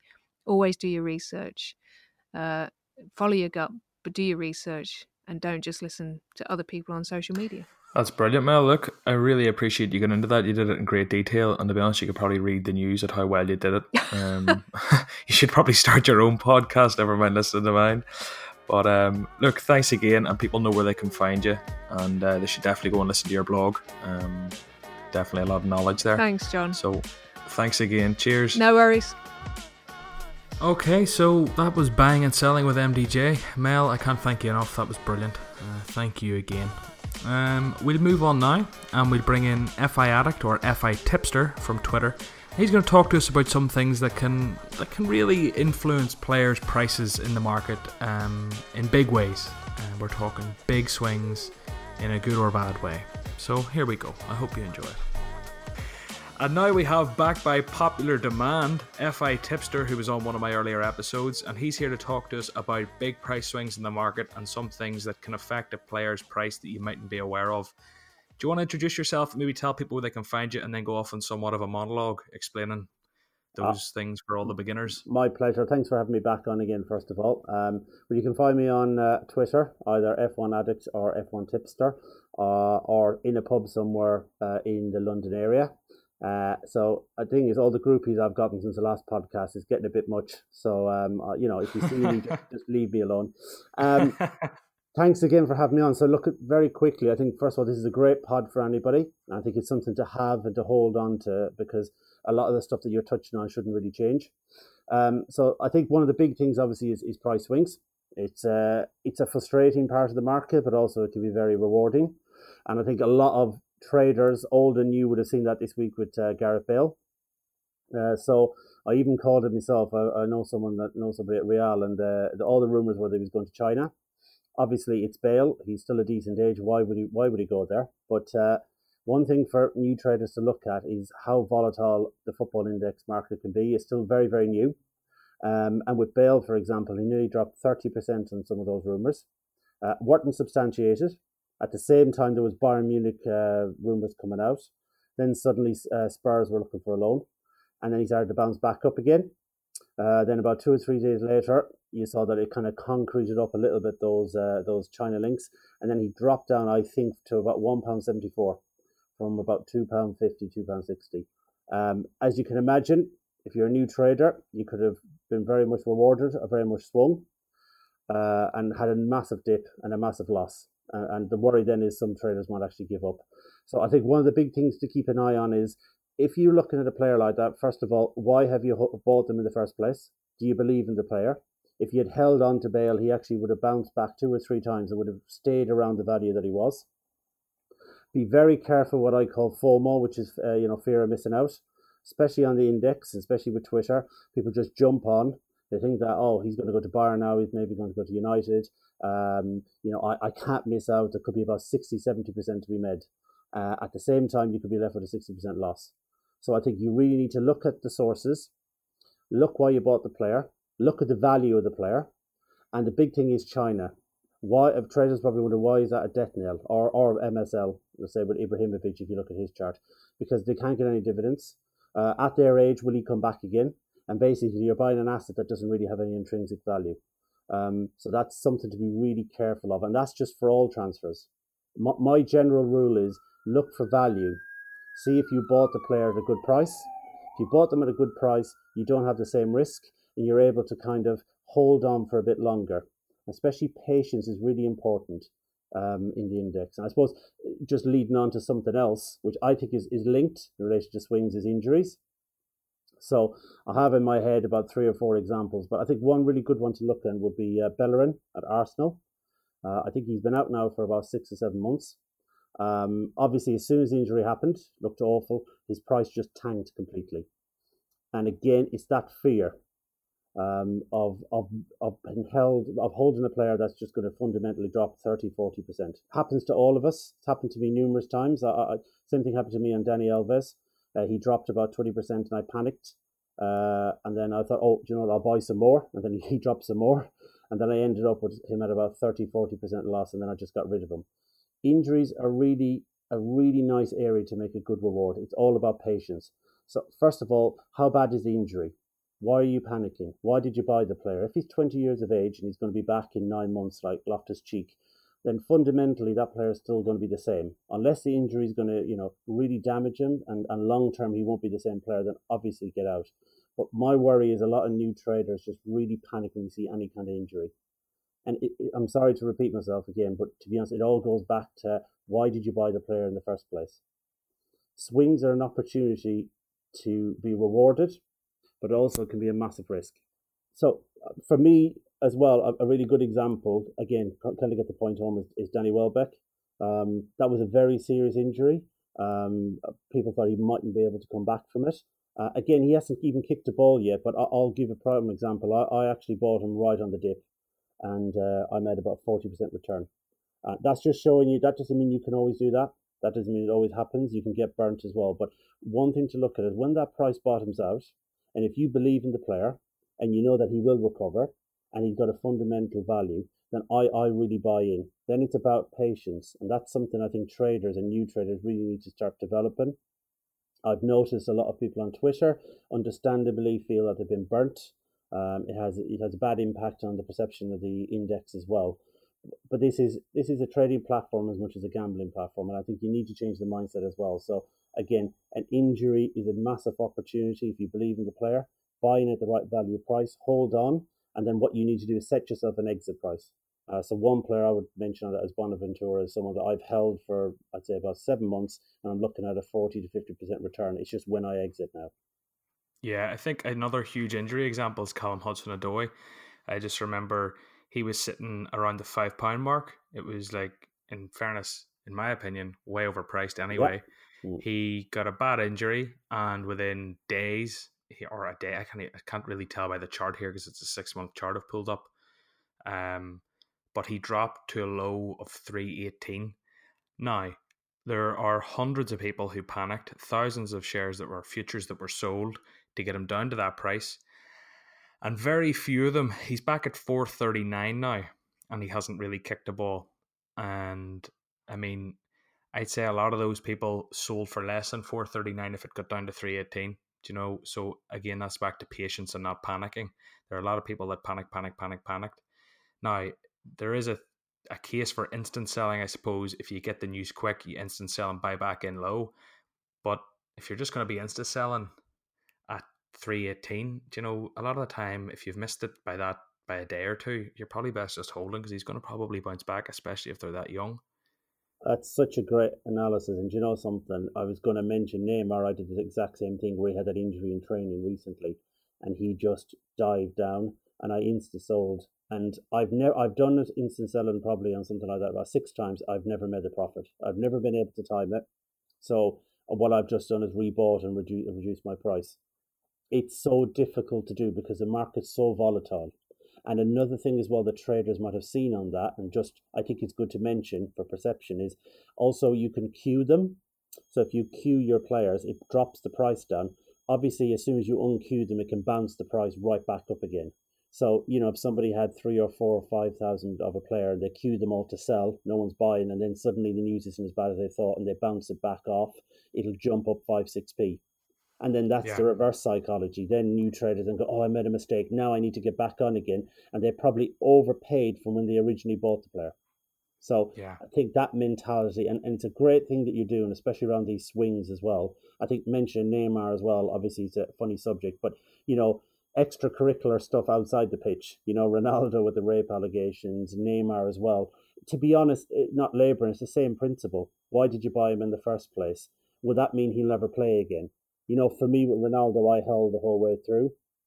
I've sold yeah. him now because of his age, but again, you, you take uh, so there's going to be some great people on here that's going to give great advice, and and the big thing for me is patience, understanding the market, and making sure when you buy a player, you buy it for a reason. You're not buying it because you know you think, oh, he'll probably go up a little bit. You know, he's he's an okay player. He's young. Just being young isn't enough. It has to be some fundamentals. So injuries won't affect that. Extracurricular stuff won't affect that. They'll still be the same asset, same as if you're on the stock market. That's the way to look at it. Yeah, remember why that's a, a part of this. Uh, probably talk about it elsewhere in the podcast. It's remember why you've bought the player and don't panic. Patience. Think about things and make an actual logical, sensible trade with good reasoning behind it. Don't just panic. Ah, I need to get out. I mean, there are times if you are watching a match live and someone snaps their leg in half and you have football index open and you instant sell, you're probably right. But if it's been an hour and there's 20, 30p dropped off that player, you, I mean, you might lose another few pence by waiting that 10 minutes, but it might be worth having a think and having a look and having a read as to is it the thing you want to do? Because yeah, there's exactly. nothing worse than selling someone, then they bounce back and you regret it. Um, at least if you've got good reasoning, even if he bounces back and you've sold him, look, at least you had your reasoning and you can you can sleep easy. And it's that it's a great point. Another great point. It's the psychological part because it's not only that one player; it'll affect your whole trading probably for the rest of the day. It does to me because I try to make up the loss, and then yeah. and then you lose the head. Basically, I think that's a technical trading term. You just lose the head, and you're just making stupid decisions, which it, it, you know, which will sting you, and you'll learn from it. But the great thing about this podcast is I didn't have this when I first started, so I made so many of these mistakes, so many. Yeah. You know, I think also as well it's a funny subject, but just for new traders, I think the trend list is great. I'd love them to change it so that it's more on a, a, value than a percentage.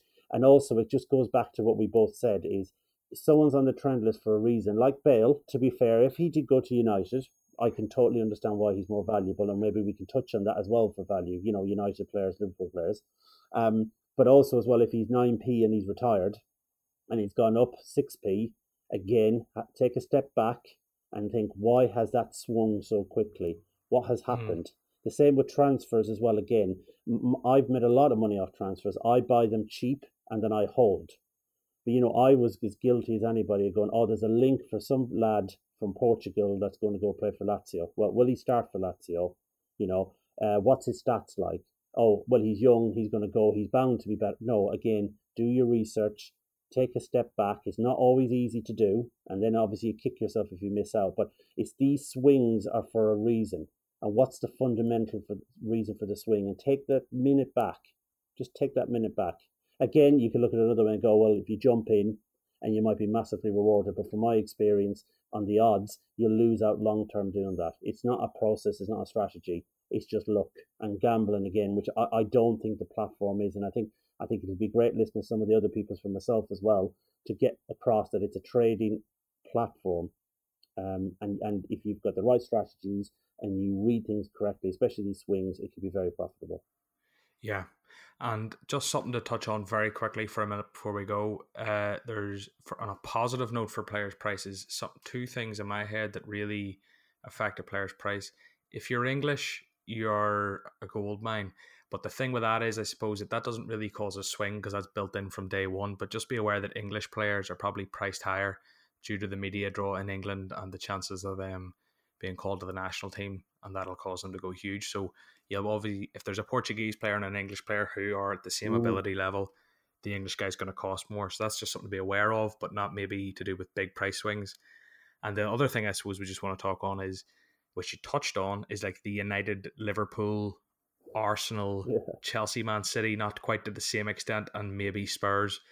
That effect of being linked to coming to one of those clubs because of the media associated with those clubs, your price is going to go boom. So if let's say a player is playing for Benfica and he's linked to Wolves, he might get a bit of a spike because he's coming to the Premiership. But if he's linked to Man United, his price is going to go crazy. I, I think know? I think that's one of the the most illogical parts of it in some ways because do you know what? It's, it's one of the best points I think you've made as well because if you look at some of the swings, you can kind of understand it. You know, like you said, someone breaks their leg in half, we'll understand why, why when they go down.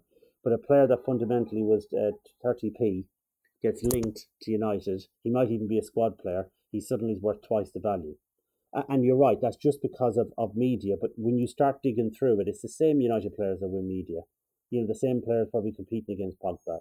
And United links, you have to be so careful as a new trader because, as you've seen, they've been linked to about 30 defenders already this year. Um, they've been linked to about 50 strikers, so they're going to have some team. I don't think there's going to be enough uh, room on the pitch for the full United team. Once, yeah, they'll uh, need squad. a few team buses. yeah, they're going to have to get a couple of shuttle buses in. But Yeah. you're, but, you, but you're right though. Honestly, it's it's very illogical. But again, you have to play the market. But the big Yeah. thing I would say to new traders is really look at those links. Like Lewandowski, every year, I, I've bought Perisic, and I'll be the fellow at Inter, and I'll hold my hands up. Why? Because he's always getting you know linked to United. I think when he was a youth player for the last ten seasons, he gets linked every season like clockwork, and his He's like- price will go up. He's like the second Wesley Sneijder. Was it Wesley?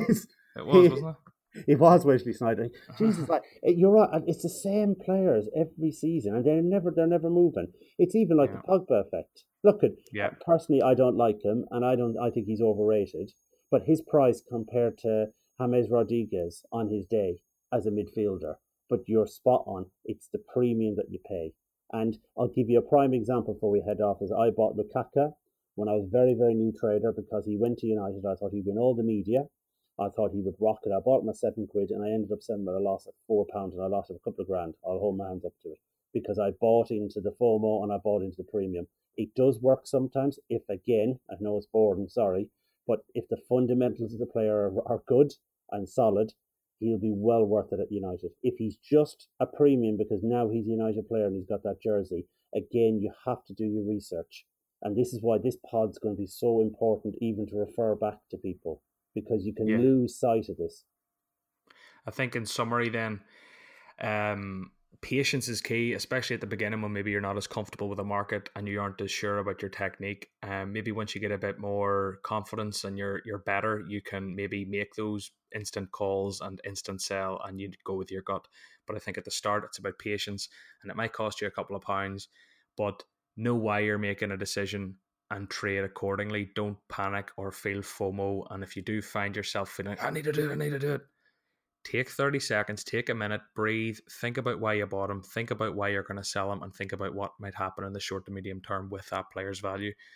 Um, and it's about realizing if you're late to the party or if you're if you're one of the first there. But yeah, I think that's all we've time for. Is there anything else you'd like to add? No, and I just want to say honestly again, I think people just pin this and refer back not just what we're speaking about, but I want to listen to the other guests as well. And it's all about learning. Even with these swings, you're going to get burnt. The last thing I will say is you are going to get burnt because you're human and you're emotional. So just don't dwell on it. Just learn from it, and it might happen two or three times, or thirty-five like me. And eventually, after six months, I learned. But honestly, these kind of pods are great, and share them around as well because I think it's important people like ourselves talking and some of the other guests that have made these mistakes. I don't want anyone else to make the mistakes I made because I probably would be another 20 grand richer if I had pods Well like this. So Yeah. Look, we'll leave it there. Thanks for your time. thank you so much. Always a pleasure. And uh, honestly, keep up the great work. It's a great pods like this. Appreciate it. Thank you. And I'd just like to thank FI Tipster again. That really was it was brilliant. Um, a lot of insight there, and a lot of things that beginners really need to take on board. I'm gonna try and fly through a couple of things here now, and then we're gonna finish with FI Force. Uh, we're already an hour and a half in. I genuinely thought I could get this done in an hour and a half, but look, I can't. It's gonna probably go on a bit longer, but it really is a one-stop shop. I hope, um, and most of your questions should be answered. And again, just to reiterate, if there's anything that isn't answered, don't hesitate to reach out to me. I'll get back to you as soon as I can. Let me see. Right, we'll bang out a few things that you might need to know. I, meant, I touched on Ponzi schemes earlier in the podcast, right at the start, but just to really get hit it home to you, if, if you're trying to tell your mates about this, if anyone has any sort of background in trading, what I find a lot of them do is they say to me, "Is that not just a Ponzi scheme?" So you know what they're talking about, and you don't like, like look like a fool. A Ponzi scheme is basically where I buy something and then I tell everyone it's worth well, okay. It doesn't necessarily need to be me who's telling everyone, but I'm buying something because I believe there's value in it, even though there's nothing to it. It is absolutely nothing. I could literally buy a name on a screen. So in football index terms, as Fig, who you should definitely listen to as well, Football Index Guide podcast, a lot of knowledge there. As he says, without dividends, there would be like virtual Match Attax. They would just be little stickers on a screen that are only going up in price because people are buying them and they're only going down because people are selling them. There's no actual intrinsic value.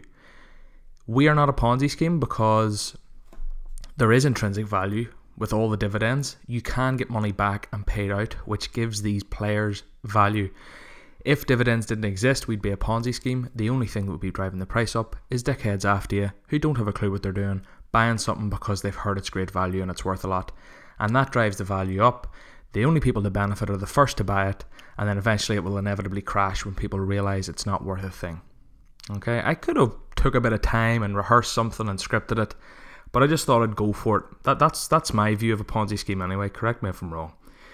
Let me see. We'll fly through a few other frequently asked questions or abbreviations that you might need to know about. Uh, diversification. People will often talk about how diversification is key. Now, the more you diversify your portfolio, which means the higher number of players in your portfolio, the more diversity, the different types of players, IPD players, PB players, MB players, youth players, the more diverse your portfolio, the lower risk it's going to be. If you sit on one player it's the least diverse you can possibly be, and if they break a leg, you your your portfolio is going to probably drop I don't know 20, 30, 40% within minutes. So it's high risk. Now, you could say it's high reward based on the player you get. It's all about what you want to do. If you want to have high risk, low maintenance, buy one, two, three players, you do that, mate. You do you. But you need to realize that the more you diversify, the less risk. Because even if, let's say, you hold 5% of your portfolio is Hans Wolf. He's injured at the minute. If he never came back from this injury, the most you're going to lose is 5%. If he was 60% of your portfolio, you could lose 60%. That's what diversification is, and that's why it's important. Trend list. Be very, very wary of the trend list. I think we might have touched on this with one of the guests, but I just want to really hit that home to you. When you open the app first, I've had a cousin of mine and I've had one of my good friends signed up recently, and I'm pretty sure both got stung with the trend list. Um, they bought Rooney and someone else. Um, you're probably listening there, Ryan. I think you told me you actually did get stung with the trend list. Forgive me if I'm wrong. Um, I'm just looking at it now. I mean, there's Mohamed Besic from Sheffield United. I believe he was just IPO'd. 53% he's up. I mean, don't get me wrong sometimes in the trend list you get players that are genuinely on an upward trend for good reason, but quite often that's where the pumpers and dumpers hang out. So just be be very very wary of it. Um, I wouldn't go straight there and buy whatever's on it when you first sign up. Okay, I digress. What else? We're going to cover, okay, fluidity, we've covered. Fluidity is basically where we want people trading so that when you want to sell a player, you can sell them quick. The more people buy and sell, the more commission FI make, the more money they make, but also the quicker we can buy and or the quicker we can sell our players, which is good for everyone. IPOs. You might have heard the term IPO. It's an initial player offering. So basically, let's say a kid born today, in 16 years, they try and put him on the index. They'd have to do an initial player offering. Recent examples. Who did I get recently? Troy Parrott. He's an Irish player, plays for Spurs. Uh, Demiral for Juventus was recently IPO'd. Takefusa Kubo, the young, exciting player for Real Madrid, they were all recently IPO'd. And what happened historically, they've historically had a bit of backlash about IPOs, Football Index, because of how they've dealt with them. Basically, I don't know the ins and outs of it all, but I think what they used to do was they'd throw, say, 10 players up at like 12 o'clock and they'd say they'll be up at 12 o'clock, and there's a feeding frenzy. Everyone tries to buy the players, the website crashes, very few people actually get any of the players, and then they're overpriced. Some people buy them and then they inevitably dip when the people who got in early bank the profit. That's what happened. Recently, they did another one where they said they'd be released between 10 and 12. And basically, what happened was thousands of people were just at home searching for Troy Parrott, Takefusa Kubo, among other big names such as uh, Everton Soares and stuff. Just searching, searching, searching. The amount of searches, the amount of buys and sells really wrecked uh, FI's tech and uh, the website kind of crashed a bit again. I got quite lucky on it, as did a lot of people, but it's really not the fairest way because let's say you spotted a player who's in, I don't know, Sheffield Wednesday's youth academy and you really, really want him, but he's not on the index. Then one day he comes out and you happen to be working and you can't buy him and you've had your eye on him for two years. It's not the fairest way. So I think they're trying to do it differently. I think yesterday morning they released a few Sheffield Wednesday maybe Aston Villa players. I could be wrong there. Um, without really telling anyone. Norwich players it was. And they just kind of threw them up under the radar. So it meant that there was less volume going into the their sites and it didn't crash. So maybe that's the way forward. Maybe it's not perfect, but an IPO is basically when a player is added to the index and it's a very controversial topic. Let me see, what else? ROI. You'll hear people say ROI, it's return on investment. So return on investment basically what percentage have you got based on your initial investment. So if you put a thousand quid in and your portfolio is now worth 1,400, you have a 40% ROI. I believe, um, I could sound pretty stupid if I'm wrong there, but that, that makes sense to me. Let me see. We've got that. We've covered that. Sorry, I've got a little a little uh, Microsoft Word document here that I'm flying through to make sure I don't miss things. Something I want to do, and I think it's the last thing you'll hear from me, is bring you very quickly through the the year um, as a calendar year, just so you kind of have an idea what to expect from each month. Um, so before I start, if this was a year of a major competition in the summer, such as the World Cup or the Euros, you can expect more loading on like prime assets for that tournament from as early as January. But in most cases, traders will wait until sometime around March or April. That's in my experience, and I bear in mind I've only been on this nine or ten months, so I've only really experienced. I haven't actually experienced one of these major tournaments, but from talking to other people who have, this is what the general consensus is. I did do a bit of research. People like let's say next year, uh, 2020, there's going to be the Euros, and people will be loading up on big. I've already done it with the likes of Sterling, Sancho, and Kane because I know England are going to be at the Euros, and it's kind of my back like fallback plan if anything was to happen to these players in the short term or medium term over the summer. If they didn't have a great summer, there'll at least be media buzz about the Euros next year. So I've already actually really jumped ahead of the curve and bought into these big English players. But a lot of people will probably get involved early next year, um, and then probably up to about March or April. And then obviously there'll be the late comers right up until the competition. But if you want to make a bit of money based on the, the big tournament, you'd want to be getting in early. Anyway, I digress. We'll go through the year as if there wasn't one of these major tournaments. So in January there'll be a transfer window open. So most of the prep for that will have been done in December or November. Um, and it'll just be carnage. It'll be rumours. There'll be rumours everywhere people will be coming to United, people will be leaving United, and then no one will actually come or leave United. It's all with Sky Sports, and these big outlets will be saying, and players' prices will swing by 10 or 15% or more in minutes based on one article that doesn't have a lot of uh, foundation behind it. It doesn't really have any legitimacy. Move into February and March, they're pretty similar. In my opinion, it's mainly going to be a lot of PB players, um, just mopping up some dividends and people trading for IPD in play dividends.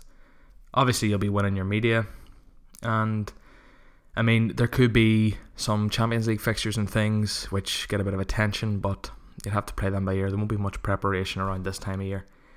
In April, people are starting to be look at the semi semi-finals of the Champions League, and possibly start prepping their port for summer signings and transfers.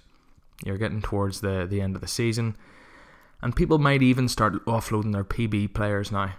I understand I'm throwing out terms like PB, IPD, and MB very fast, considering you only learned them just over an hour ago. If you need to rewind 15 seconds to get what I'm saying, you should do that. But um, yeah, April, people will be looking at the Champions League semis, maybe even the finals, and it's starting to prep their port for summer. May is the Champions League final, or maybe the 1st of June, but that'll be dominating the media. Um, it'll be a big talking point, and yeah, that'll be that'll influence a lot of the market. Potential transfer targets for the summer media will be brought in. I'd say a lot of people's portfolios around this time, and people will be selling off their PB players quite quite hard. You'll see a bit of a dip in those big players who are known for big PB scores, but who don't maybe attract media. June, uh, the transfer window the transfer window starts, and uh, it's media buzz galore. Certain players will be linked to Manchester United, Liverpool, Arsenal. We've talked about it, the big six, or even just the Premier League in general, and their price will go boom.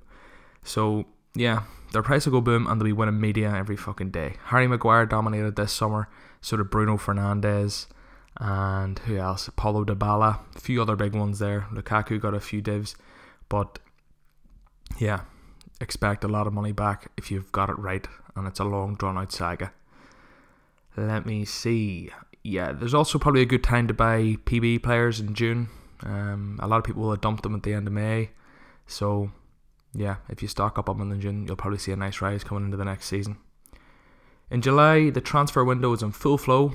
Uh, it's very similar to January in that respect. People coming, people going, price fluctuations all over the gaff. Um, it's a very volatile time in the market. Um, prep for the new season will be well underway at this stage. Most people will be will have a lot of PB players in their port and might even be starting to offload towards the end of July some of their transfer holds because the English transfer window finishes early August before the season. September, with a new season, internationals um, will be coming around the corner, and yeah, people getting international call ups if it's their first time will normally give them a bit of a spike. And just the new season in general is a very exciting time. There'll be injuries, which you've been prepped on how to deal with them. There'll also be sort of, I don't know, you know yourself, when the season's actually in full flow, there's a lot of drama going on. It's very exciting. It's my favourite time uh, for the index. As I record this now, it's actually Liverpool kick off in about six hours for the first game of the B- the Premier League in 2019 and 20 season against Norwich. So it's a very exciting day. I feel like a kid at Christmas. Um, where were we? We're in September. Yeah, October. We'd possibly be looking to buy our Halloween costume early in the month to avoid too much capital appreciation on its price over the month. See, others will be getting them in, so you'd want to be getting that costume sorted well and truly uh, by maybe the 10th. That was a terrible joke, John. What are you doing with your life, mate? Anyway, we'll move on. October's a pretty boring month, in my opinion. Uh, there will be a few qualifiers to the Champions League and stuff, but there's really nothing to tell you there. November, people will be starting to look to January for transfer uh, rumours to buy those players for the media dividends. And then in December, January transfers will be ramping up. Possible offloading of PB and IPD players for like the likes of the German league, as they have like a 22 winter, 22 day winter break. Like that's three weeks without IPDs or PB. So people might even offload for a few weeks anticipating a slump, and then they might jump back on before January. Uh, like France has a 16 day break, Italy has a 14 day break, and Spain has an 11 day break. We're blessed in the Premier League where you have games every day, do you know? Not every day, but there's an awful lot of games over the Christmas break. So look, that that might have been I don't know how much use you'll actually get out of that, but I just felt like there's trends throughout the year and it's good to have an idea of what they are. I flew through it based on time because you're going to look at the time of this, and I'd say we probably lost a lot of listeners because they seen it's near two hours. But look, it's a one stop shop. I hope you got a bit out of that calendar run through. I probably missed a few things, but you should definitely be a bit wiser now than you were when I started. Um, yeah, I think we'll jump straight into FI Force, and uh, he'll tell us a bit about his first few months, common pitfalls. We'll probably go over a few topics that have definitely already been mentioned, but hopefully you get something out of it.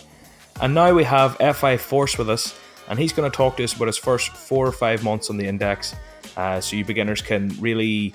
He's going to tell you some of the pitfalls maybe he got caught with and some big things that he wishes he knew uh, four or five months ago. Do you, want, do you want to start and maybe just go off on a bit of monologue and tell us about your journey? Hi, yeah. So first of all, thanks very much for having me on. As I say, uh, I've really enjoyed listening to you, and I'm very glad that I can I can add something to the podcast. Thanks very much. Um, so yeah, I've been on about four or five months, um, and for me, I, I absolutely love it. It's uh, it's really added to my, my football experience, and I suppose giving me something for my, my hours of useless football knowledge and watching. Um, again, I'm, I'm definitely not an expert on it. Uh, I, I really believe that the the platform is so diverse that it, it gives people very various different ways to to make money and enjoy it and interact on it. Um, but I'm just going to maybe talk about how what I've I felt and experienced on it. Um, and again, one of the reasons I was so keen to come on today was if I was starting out, um, there's lots of material out there, but just one of the, the comments on a lot of the material is that I felt at the start that it wasn't maybe aimed or targeted at similar guys like me that are very new to it. Uh, have have uh, modest uh, portfolios. So I suppose one of the, the reasons is just to tell people, anyone starting off, whether it's 50 quid, 100 quid, 200 quid, you can definitely enjoy it. You can definitely interact. And there's loads of us out there that have the same kind of experiences as what you're going to have. Um, okay, so when I started out, uh, again, there's loads of uh, research uh, and tutorial videos that you'll you'll watch and interact. But even I still felt just a little bit lost about uh, what players I was going to target and what players I was going for. So when you start off a bit like whether it's fantasy football or, or FIFA or whatever, you think of the superstars, whether it's Salah, Sterling, Messi, Neymar, Pogba, you know, we see them every day, we, we watch them and you've seen crazy screenshots on Twitter or whatever of the amount of dividends they've won and what, what they've made for people. And you kind of, that's what you're immediately attracted to. Uh, well, I certainly was anyway. And after a little while, I started to see that these guys are quite expensive. So if I have a, a little bit of, of deposit at the start, you know, 50, uh, 100 quid, they're quite expensive.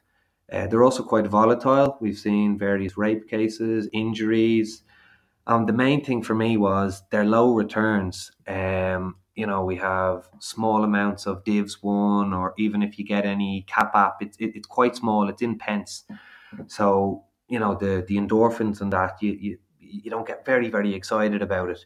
You know, if you you want ten Pogba, it's going to cost you 70, 70 pounds roughly, and with a hundred quid as your first deposit, it's a it's a lot gone and even if he's winning a PB or an MB, you know, you're coming away with, with 30p and and that. So it's it, it, it's really slow. And I, I know they are, are long term holds, but at, at the start when you're trying to get get addicted to it, a hit to it, it's it builds it up quite slow. So a couple of weeks in, and I was I was a little bit maybe disappointed with uh, with my returns and that. I, I kind of just you know started to to look at other ways of trading and other strategies, and I realized that the lower value players could do a lot more for me a lot quicker. Uh, I could benefit from cap app on them. They're they're quite low risk, and there's obviously smaller spreads on them. So if there was any sort of, of issue, I, I could IS uh, very cheaply without losing too much.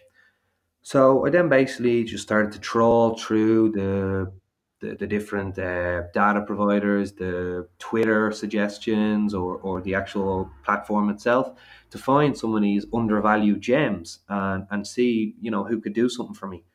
So, you know, I don't mind giving some examples. I, I got on at the time Flavien Tait, he was 37p uh, playing for Angers. He brilliant PB scores uh, for, for a club that's not overly successful. And I could already see transfer links building. So I, I was happy to get out uh, over the summer there, got out for, for 68p. Uh, again, Gerard Piqué was feeling very unloved after Barca's Champions League exit. He was sitting at 37p. Again, great PB history. So I got out during the summer for 51p. So, you know, there's two players that I was I was able to at the time buy, you know, buy 100, 200 of and I, I could make good good cap app and I could see money going into my account. You know, again, you talk about winning a bet, you know, and getting getting the hit from it. This was money I was seeing at the time going into my account. I, was building it up, um, and that's kind of at the start how I started to really move my cash balance and be able to then diversify a little bit. You know. Um, again, there, the flip side of that is there's some of them. Um, for example, there's the, the Dendoncker, the the Wolves midfielder, who I, I got on and he went up 15p. I let him go. You know, maybe he might go up another 15, another 20p when the season comes and if he has a good season. But if you're happy enough with what you've made, again, get out, find the next one. I'm now on Jay Rodriguez, uh, an IPD 36p, hoping the same happens with him. Uh, so it's the idea all the time of uh, earning some profit, taking it, compounding that profit, and then repeat the process again. Um, and rather than you buy your Pogba's, he goes up 8p. You know, you you're for ten of them, you're going, you're getting 80p in your portfolio. You know, whereas if you get, let's say, Piqué, he goes up 10p. I have a I have a hundred of them. I've already gone up a, a pound, and, and and so forth, so forth. Sorry, on on 10p that would obviously be, be 10 pounds. Sorry. Um, again, it doesn't work with all of them. I've had fellas, I've had Morgan Sanson, I've had Hector Herrera.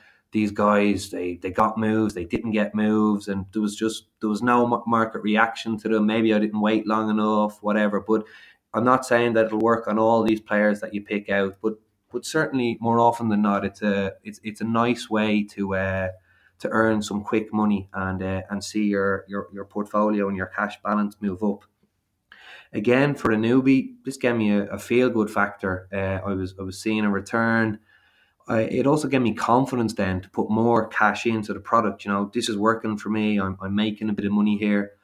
Um, I I'm gonna put a bit more in, and you know, then I started to reevaluate my portfolio, have a look at the the strategy, um, and again, just just just the flip side of it. Um, that's what worked for me. There's there's loads of different strategies out there.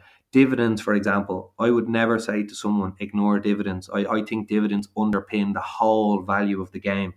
You you have to appreciate dividends, whether you chase them or not. That's that's your business. But the reason Neymar and Pogba are the value they are is because of the amount of dividends that they earn. So the, otherwise, the, the game is just stickers. It's sticker collecting. It's a it's a pyramid scheme. So I, with looking at this, then I started to build three different kind of uh, size to my portfolio. So I did eventually then go after dividends earners. I got into Messi. I got into Neymar. I continued with my my undervalued uh, portfolio that was serving me very well. Uh, a player, someone like Tony Kroos, I think at the moment is quite undervalued. And then I also started to build a youth prospect um, side of it. So I got into Morgan Gibbs White or uh, Gouiri, I think is his name, off Lyon. So again, you know, th- there's plenty of different ways. And now that I'm in, in, on the game four or five months, I can I can now diversify a little bit, and I can see that there there are ways to win dividends. There's ways for cap app, and there's but at the start for me, if I was to start again, I probably would would look with the the type of budget I have. How could I make uh, cap app and cash balance quickly. And for me, that was through uh, cheaper style players that I felt were undervalued or I felt were going to get a kick based on their performance or a transfer, if uh, if that makes sense. It does, yeah. And something just to elaborate on that, I think what you're saying is very fair. Like when I first joined, I joined pre share split and it was 24 quid or something for a Neymar. When you're sticking 50 quid in at the start and you're getting two Neymar shares, or futures, it's a case of the endorphins and it's a slow builder and it's a long term investment. And I get that. And if you have complete and utter confidence in Neymar and that's the way you want to rock it and you want to put the money there and forget about it for two or three years, you do you, mate. But if you're looking to build your cash balance and you're looking for those 10, 15 quid wins and building your portfolio up a bit faster, you do exactly exactly your advice. You need to look towards the the lower end of the market, don't you? Yeah, a hundred percent that. I mean, I, had a fella during the week come to me and he, he's putting a hundred quid in, and you know, again, he was going after after Sancho's and Mbappe's and that. And again, I just put it to him and I just said, you know, how many of them can you get? Um, you know, and, and, and that's not to, you know, people say, oh, you're talking down the top players. I'm not at all. Uh, I, I really am. And I, I, as I say, I've gone in on the Neymars and the Messis now. But ju- just one thing that, that new players maybe should, should remember as well. You mentioned the share split then. Some of these guys and some of these portfolios that you're going to see screenshots of on Twitter, just remember, these have been through two and three share splits. So, there's guys out there that would have got, let's say, Neymar at a, at a, at a decent price very early then they had a share split. They got it multiplied by two or three. Then they got another share split. They got it multiplied by two or three again. So that, that took me a bit to get used to as well. Guys with astronomical amounts of, of Messi's and Neymar's uh, have gone through share splits. And again, more more power to them. They were on the product from the start. They when it was less known, when it was more risk, you know. So in no way criticizing them, but just as a newbie, just be, be aware of that as well. P- people that have been on longer have got guys at good prices. And now it's up to you to find the next uh, good price player, that the next player that's going to going to turn into these. We all arrive at a different cycle in the journey, so now it's up to us to find who's going to be the next one that's going to explode. That's it. Go forth, my minions, and find the next Neymar. That's what you're saying. That's what we're saying. Go on, lads, away and find them. But is, is, there, exactly. is there anything else you'd like to add just before we before we leave it there? Yeah, I'm just going to quickly go on to about I, IPD players. Perfect. Um, yeah, fly through that. Again, it t- took me a while to get my head around. Um, so I got on Vardy at the start uh, as an IPD. And again, I, I have my spreadsheet. I signed myself up mentally for the, the 30 days, and I was excited to see his goals and his ROI over the 30 days. So I bought him on a Friday. The ne- very next day, the Saturday, he scored. I was absolutely delighted. Had the spreadsheet out, put the penny in, you know, getting the ROI going. I was delighted.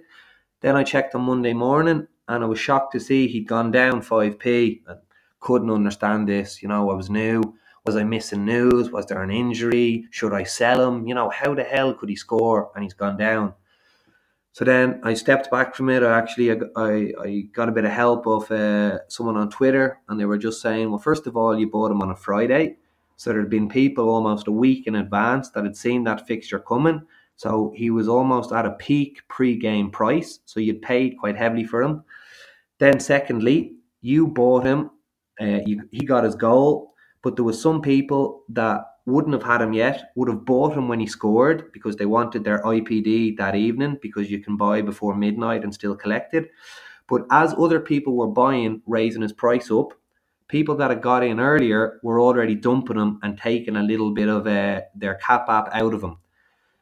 So what I'm trying to say to people regarding the IPD players is just be careful when you're buying them. And also, secondly, on that, if you buy a player and he scores, and people are piling into him because well he scored, he's flashed up on people's phones, he's on match of the day, he's relevant. People buy relevant players. Have a look at the cap app, right? He might have gone up 8, 9, 10p, and you're hanging on till midnight to collect your 1p IPD. And then when that IPD is paid, he's going to crash down again because people are dumping him. So, so just weigh up whether do I want to wait for my penny or am I happy with the the cap app I've made? You might you mightn't even keep him for the day within his, his 30 day cycle. You might you might have dumped him already. So that's something just to be wary of. And again, a recurrent cycle. If you've got it, if you're at the end of your 30 day cycle, just remember that someone else is only starting their 30 day cycle. So IPDs give recurring value to the market. So don't think at the end of the 30 day, he's of no value to me. I have to get rid of him. I, I'm not going to get anything off him. Well, that, that, that's not true at all. Hold him, wait for the next time he scores. Someone else will buy. They'll start their cycle all, all over again, and then you can get out when he's at when he's raised a, a couple of p on, on on the cap app. That's great advice, and it really goes. It, it, it adds on well to what Tom Molyneux said to us earlier in the podcast about IPDs. You've really elaborated on it well and uh, I think people will get a lot out of that. We'll see a lot of new IPD traders, I dare say. But um, yeah, yeah, it's, it's going to be very interesting now the new season with the IPDs. Um, again, it can be great fun. It can be a really uh, addictive thing on your Saturday Saturday afternoon, having a look and seeing your IPD scores. It's very different from your long term bets, etc., etc. But you do just need to, to to be be on the ball and be having a look because the prices on IPD players can go up and down in a matter of hours, yeah. depending on who's in and who's dumping. So, so just be careful with them. Brilliant. And is have you anything else you'd like to add? Uh, no, I mean, I don't, don't, want to go too much into detail. The the only thing, I just a word of advice to to any newbies out there is just be very, very, very careful when you're selling.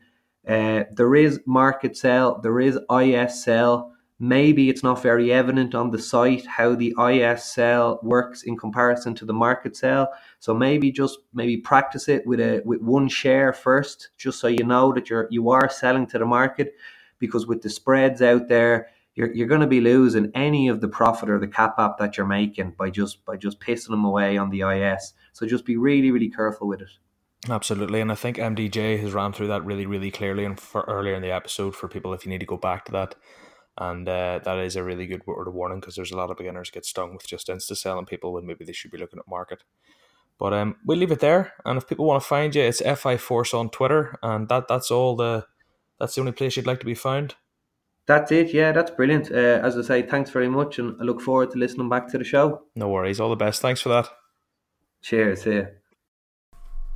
And there we have it. Thanks again to FI Force. And I just want to say one more final time. I've said thank you about 4,000 times. I've said thank you more than a groom at his wedding, actually. Uh, thank you to everyone who helped me out with this podcast. It was tough to edit. It really was. I'm not tech savvy and I edit all the audio for my podcast. So this was a challenge getting all the people's ins and outs and putting a wee bit of music here and there to make it sound a bit better. So I hope it wasn't too hard to listen to. Um, anything else I need to add? I've thanked everyone. Yeah, look, I just hope you get something out of it. It did go on a bit, but there's wee timestamps at the bottom and a few other things of interest from the podcast. And uh, look, I really would appreciate it if you told your mates to listen if they're joining or interested in joining. And yeah, review. Like I'm gonna skip 30 seconds if you want. Please give me reviews and all that malarkey. Even if you can't be arsed giving me a review, which genuinely takes like 30 seconds. Um, even just reach out, say something to me on Twitter, on Facebook, or wherever. Just say, you know, even just you plugging me a bit and saying, look, I listened to this, it was great. That helps me get listeners, and one day if I have enough listeners, I might be able to get a bit of money off this, and it would, uh, yeah. But even other than that, a little bit of feedback goes a long way, and it keeps me motivated. So yeah, there you go. If you've skipped the 30 seconds, here we are. It's time to say goodbye. Thank you again for listening, and uh, yeah, thanks.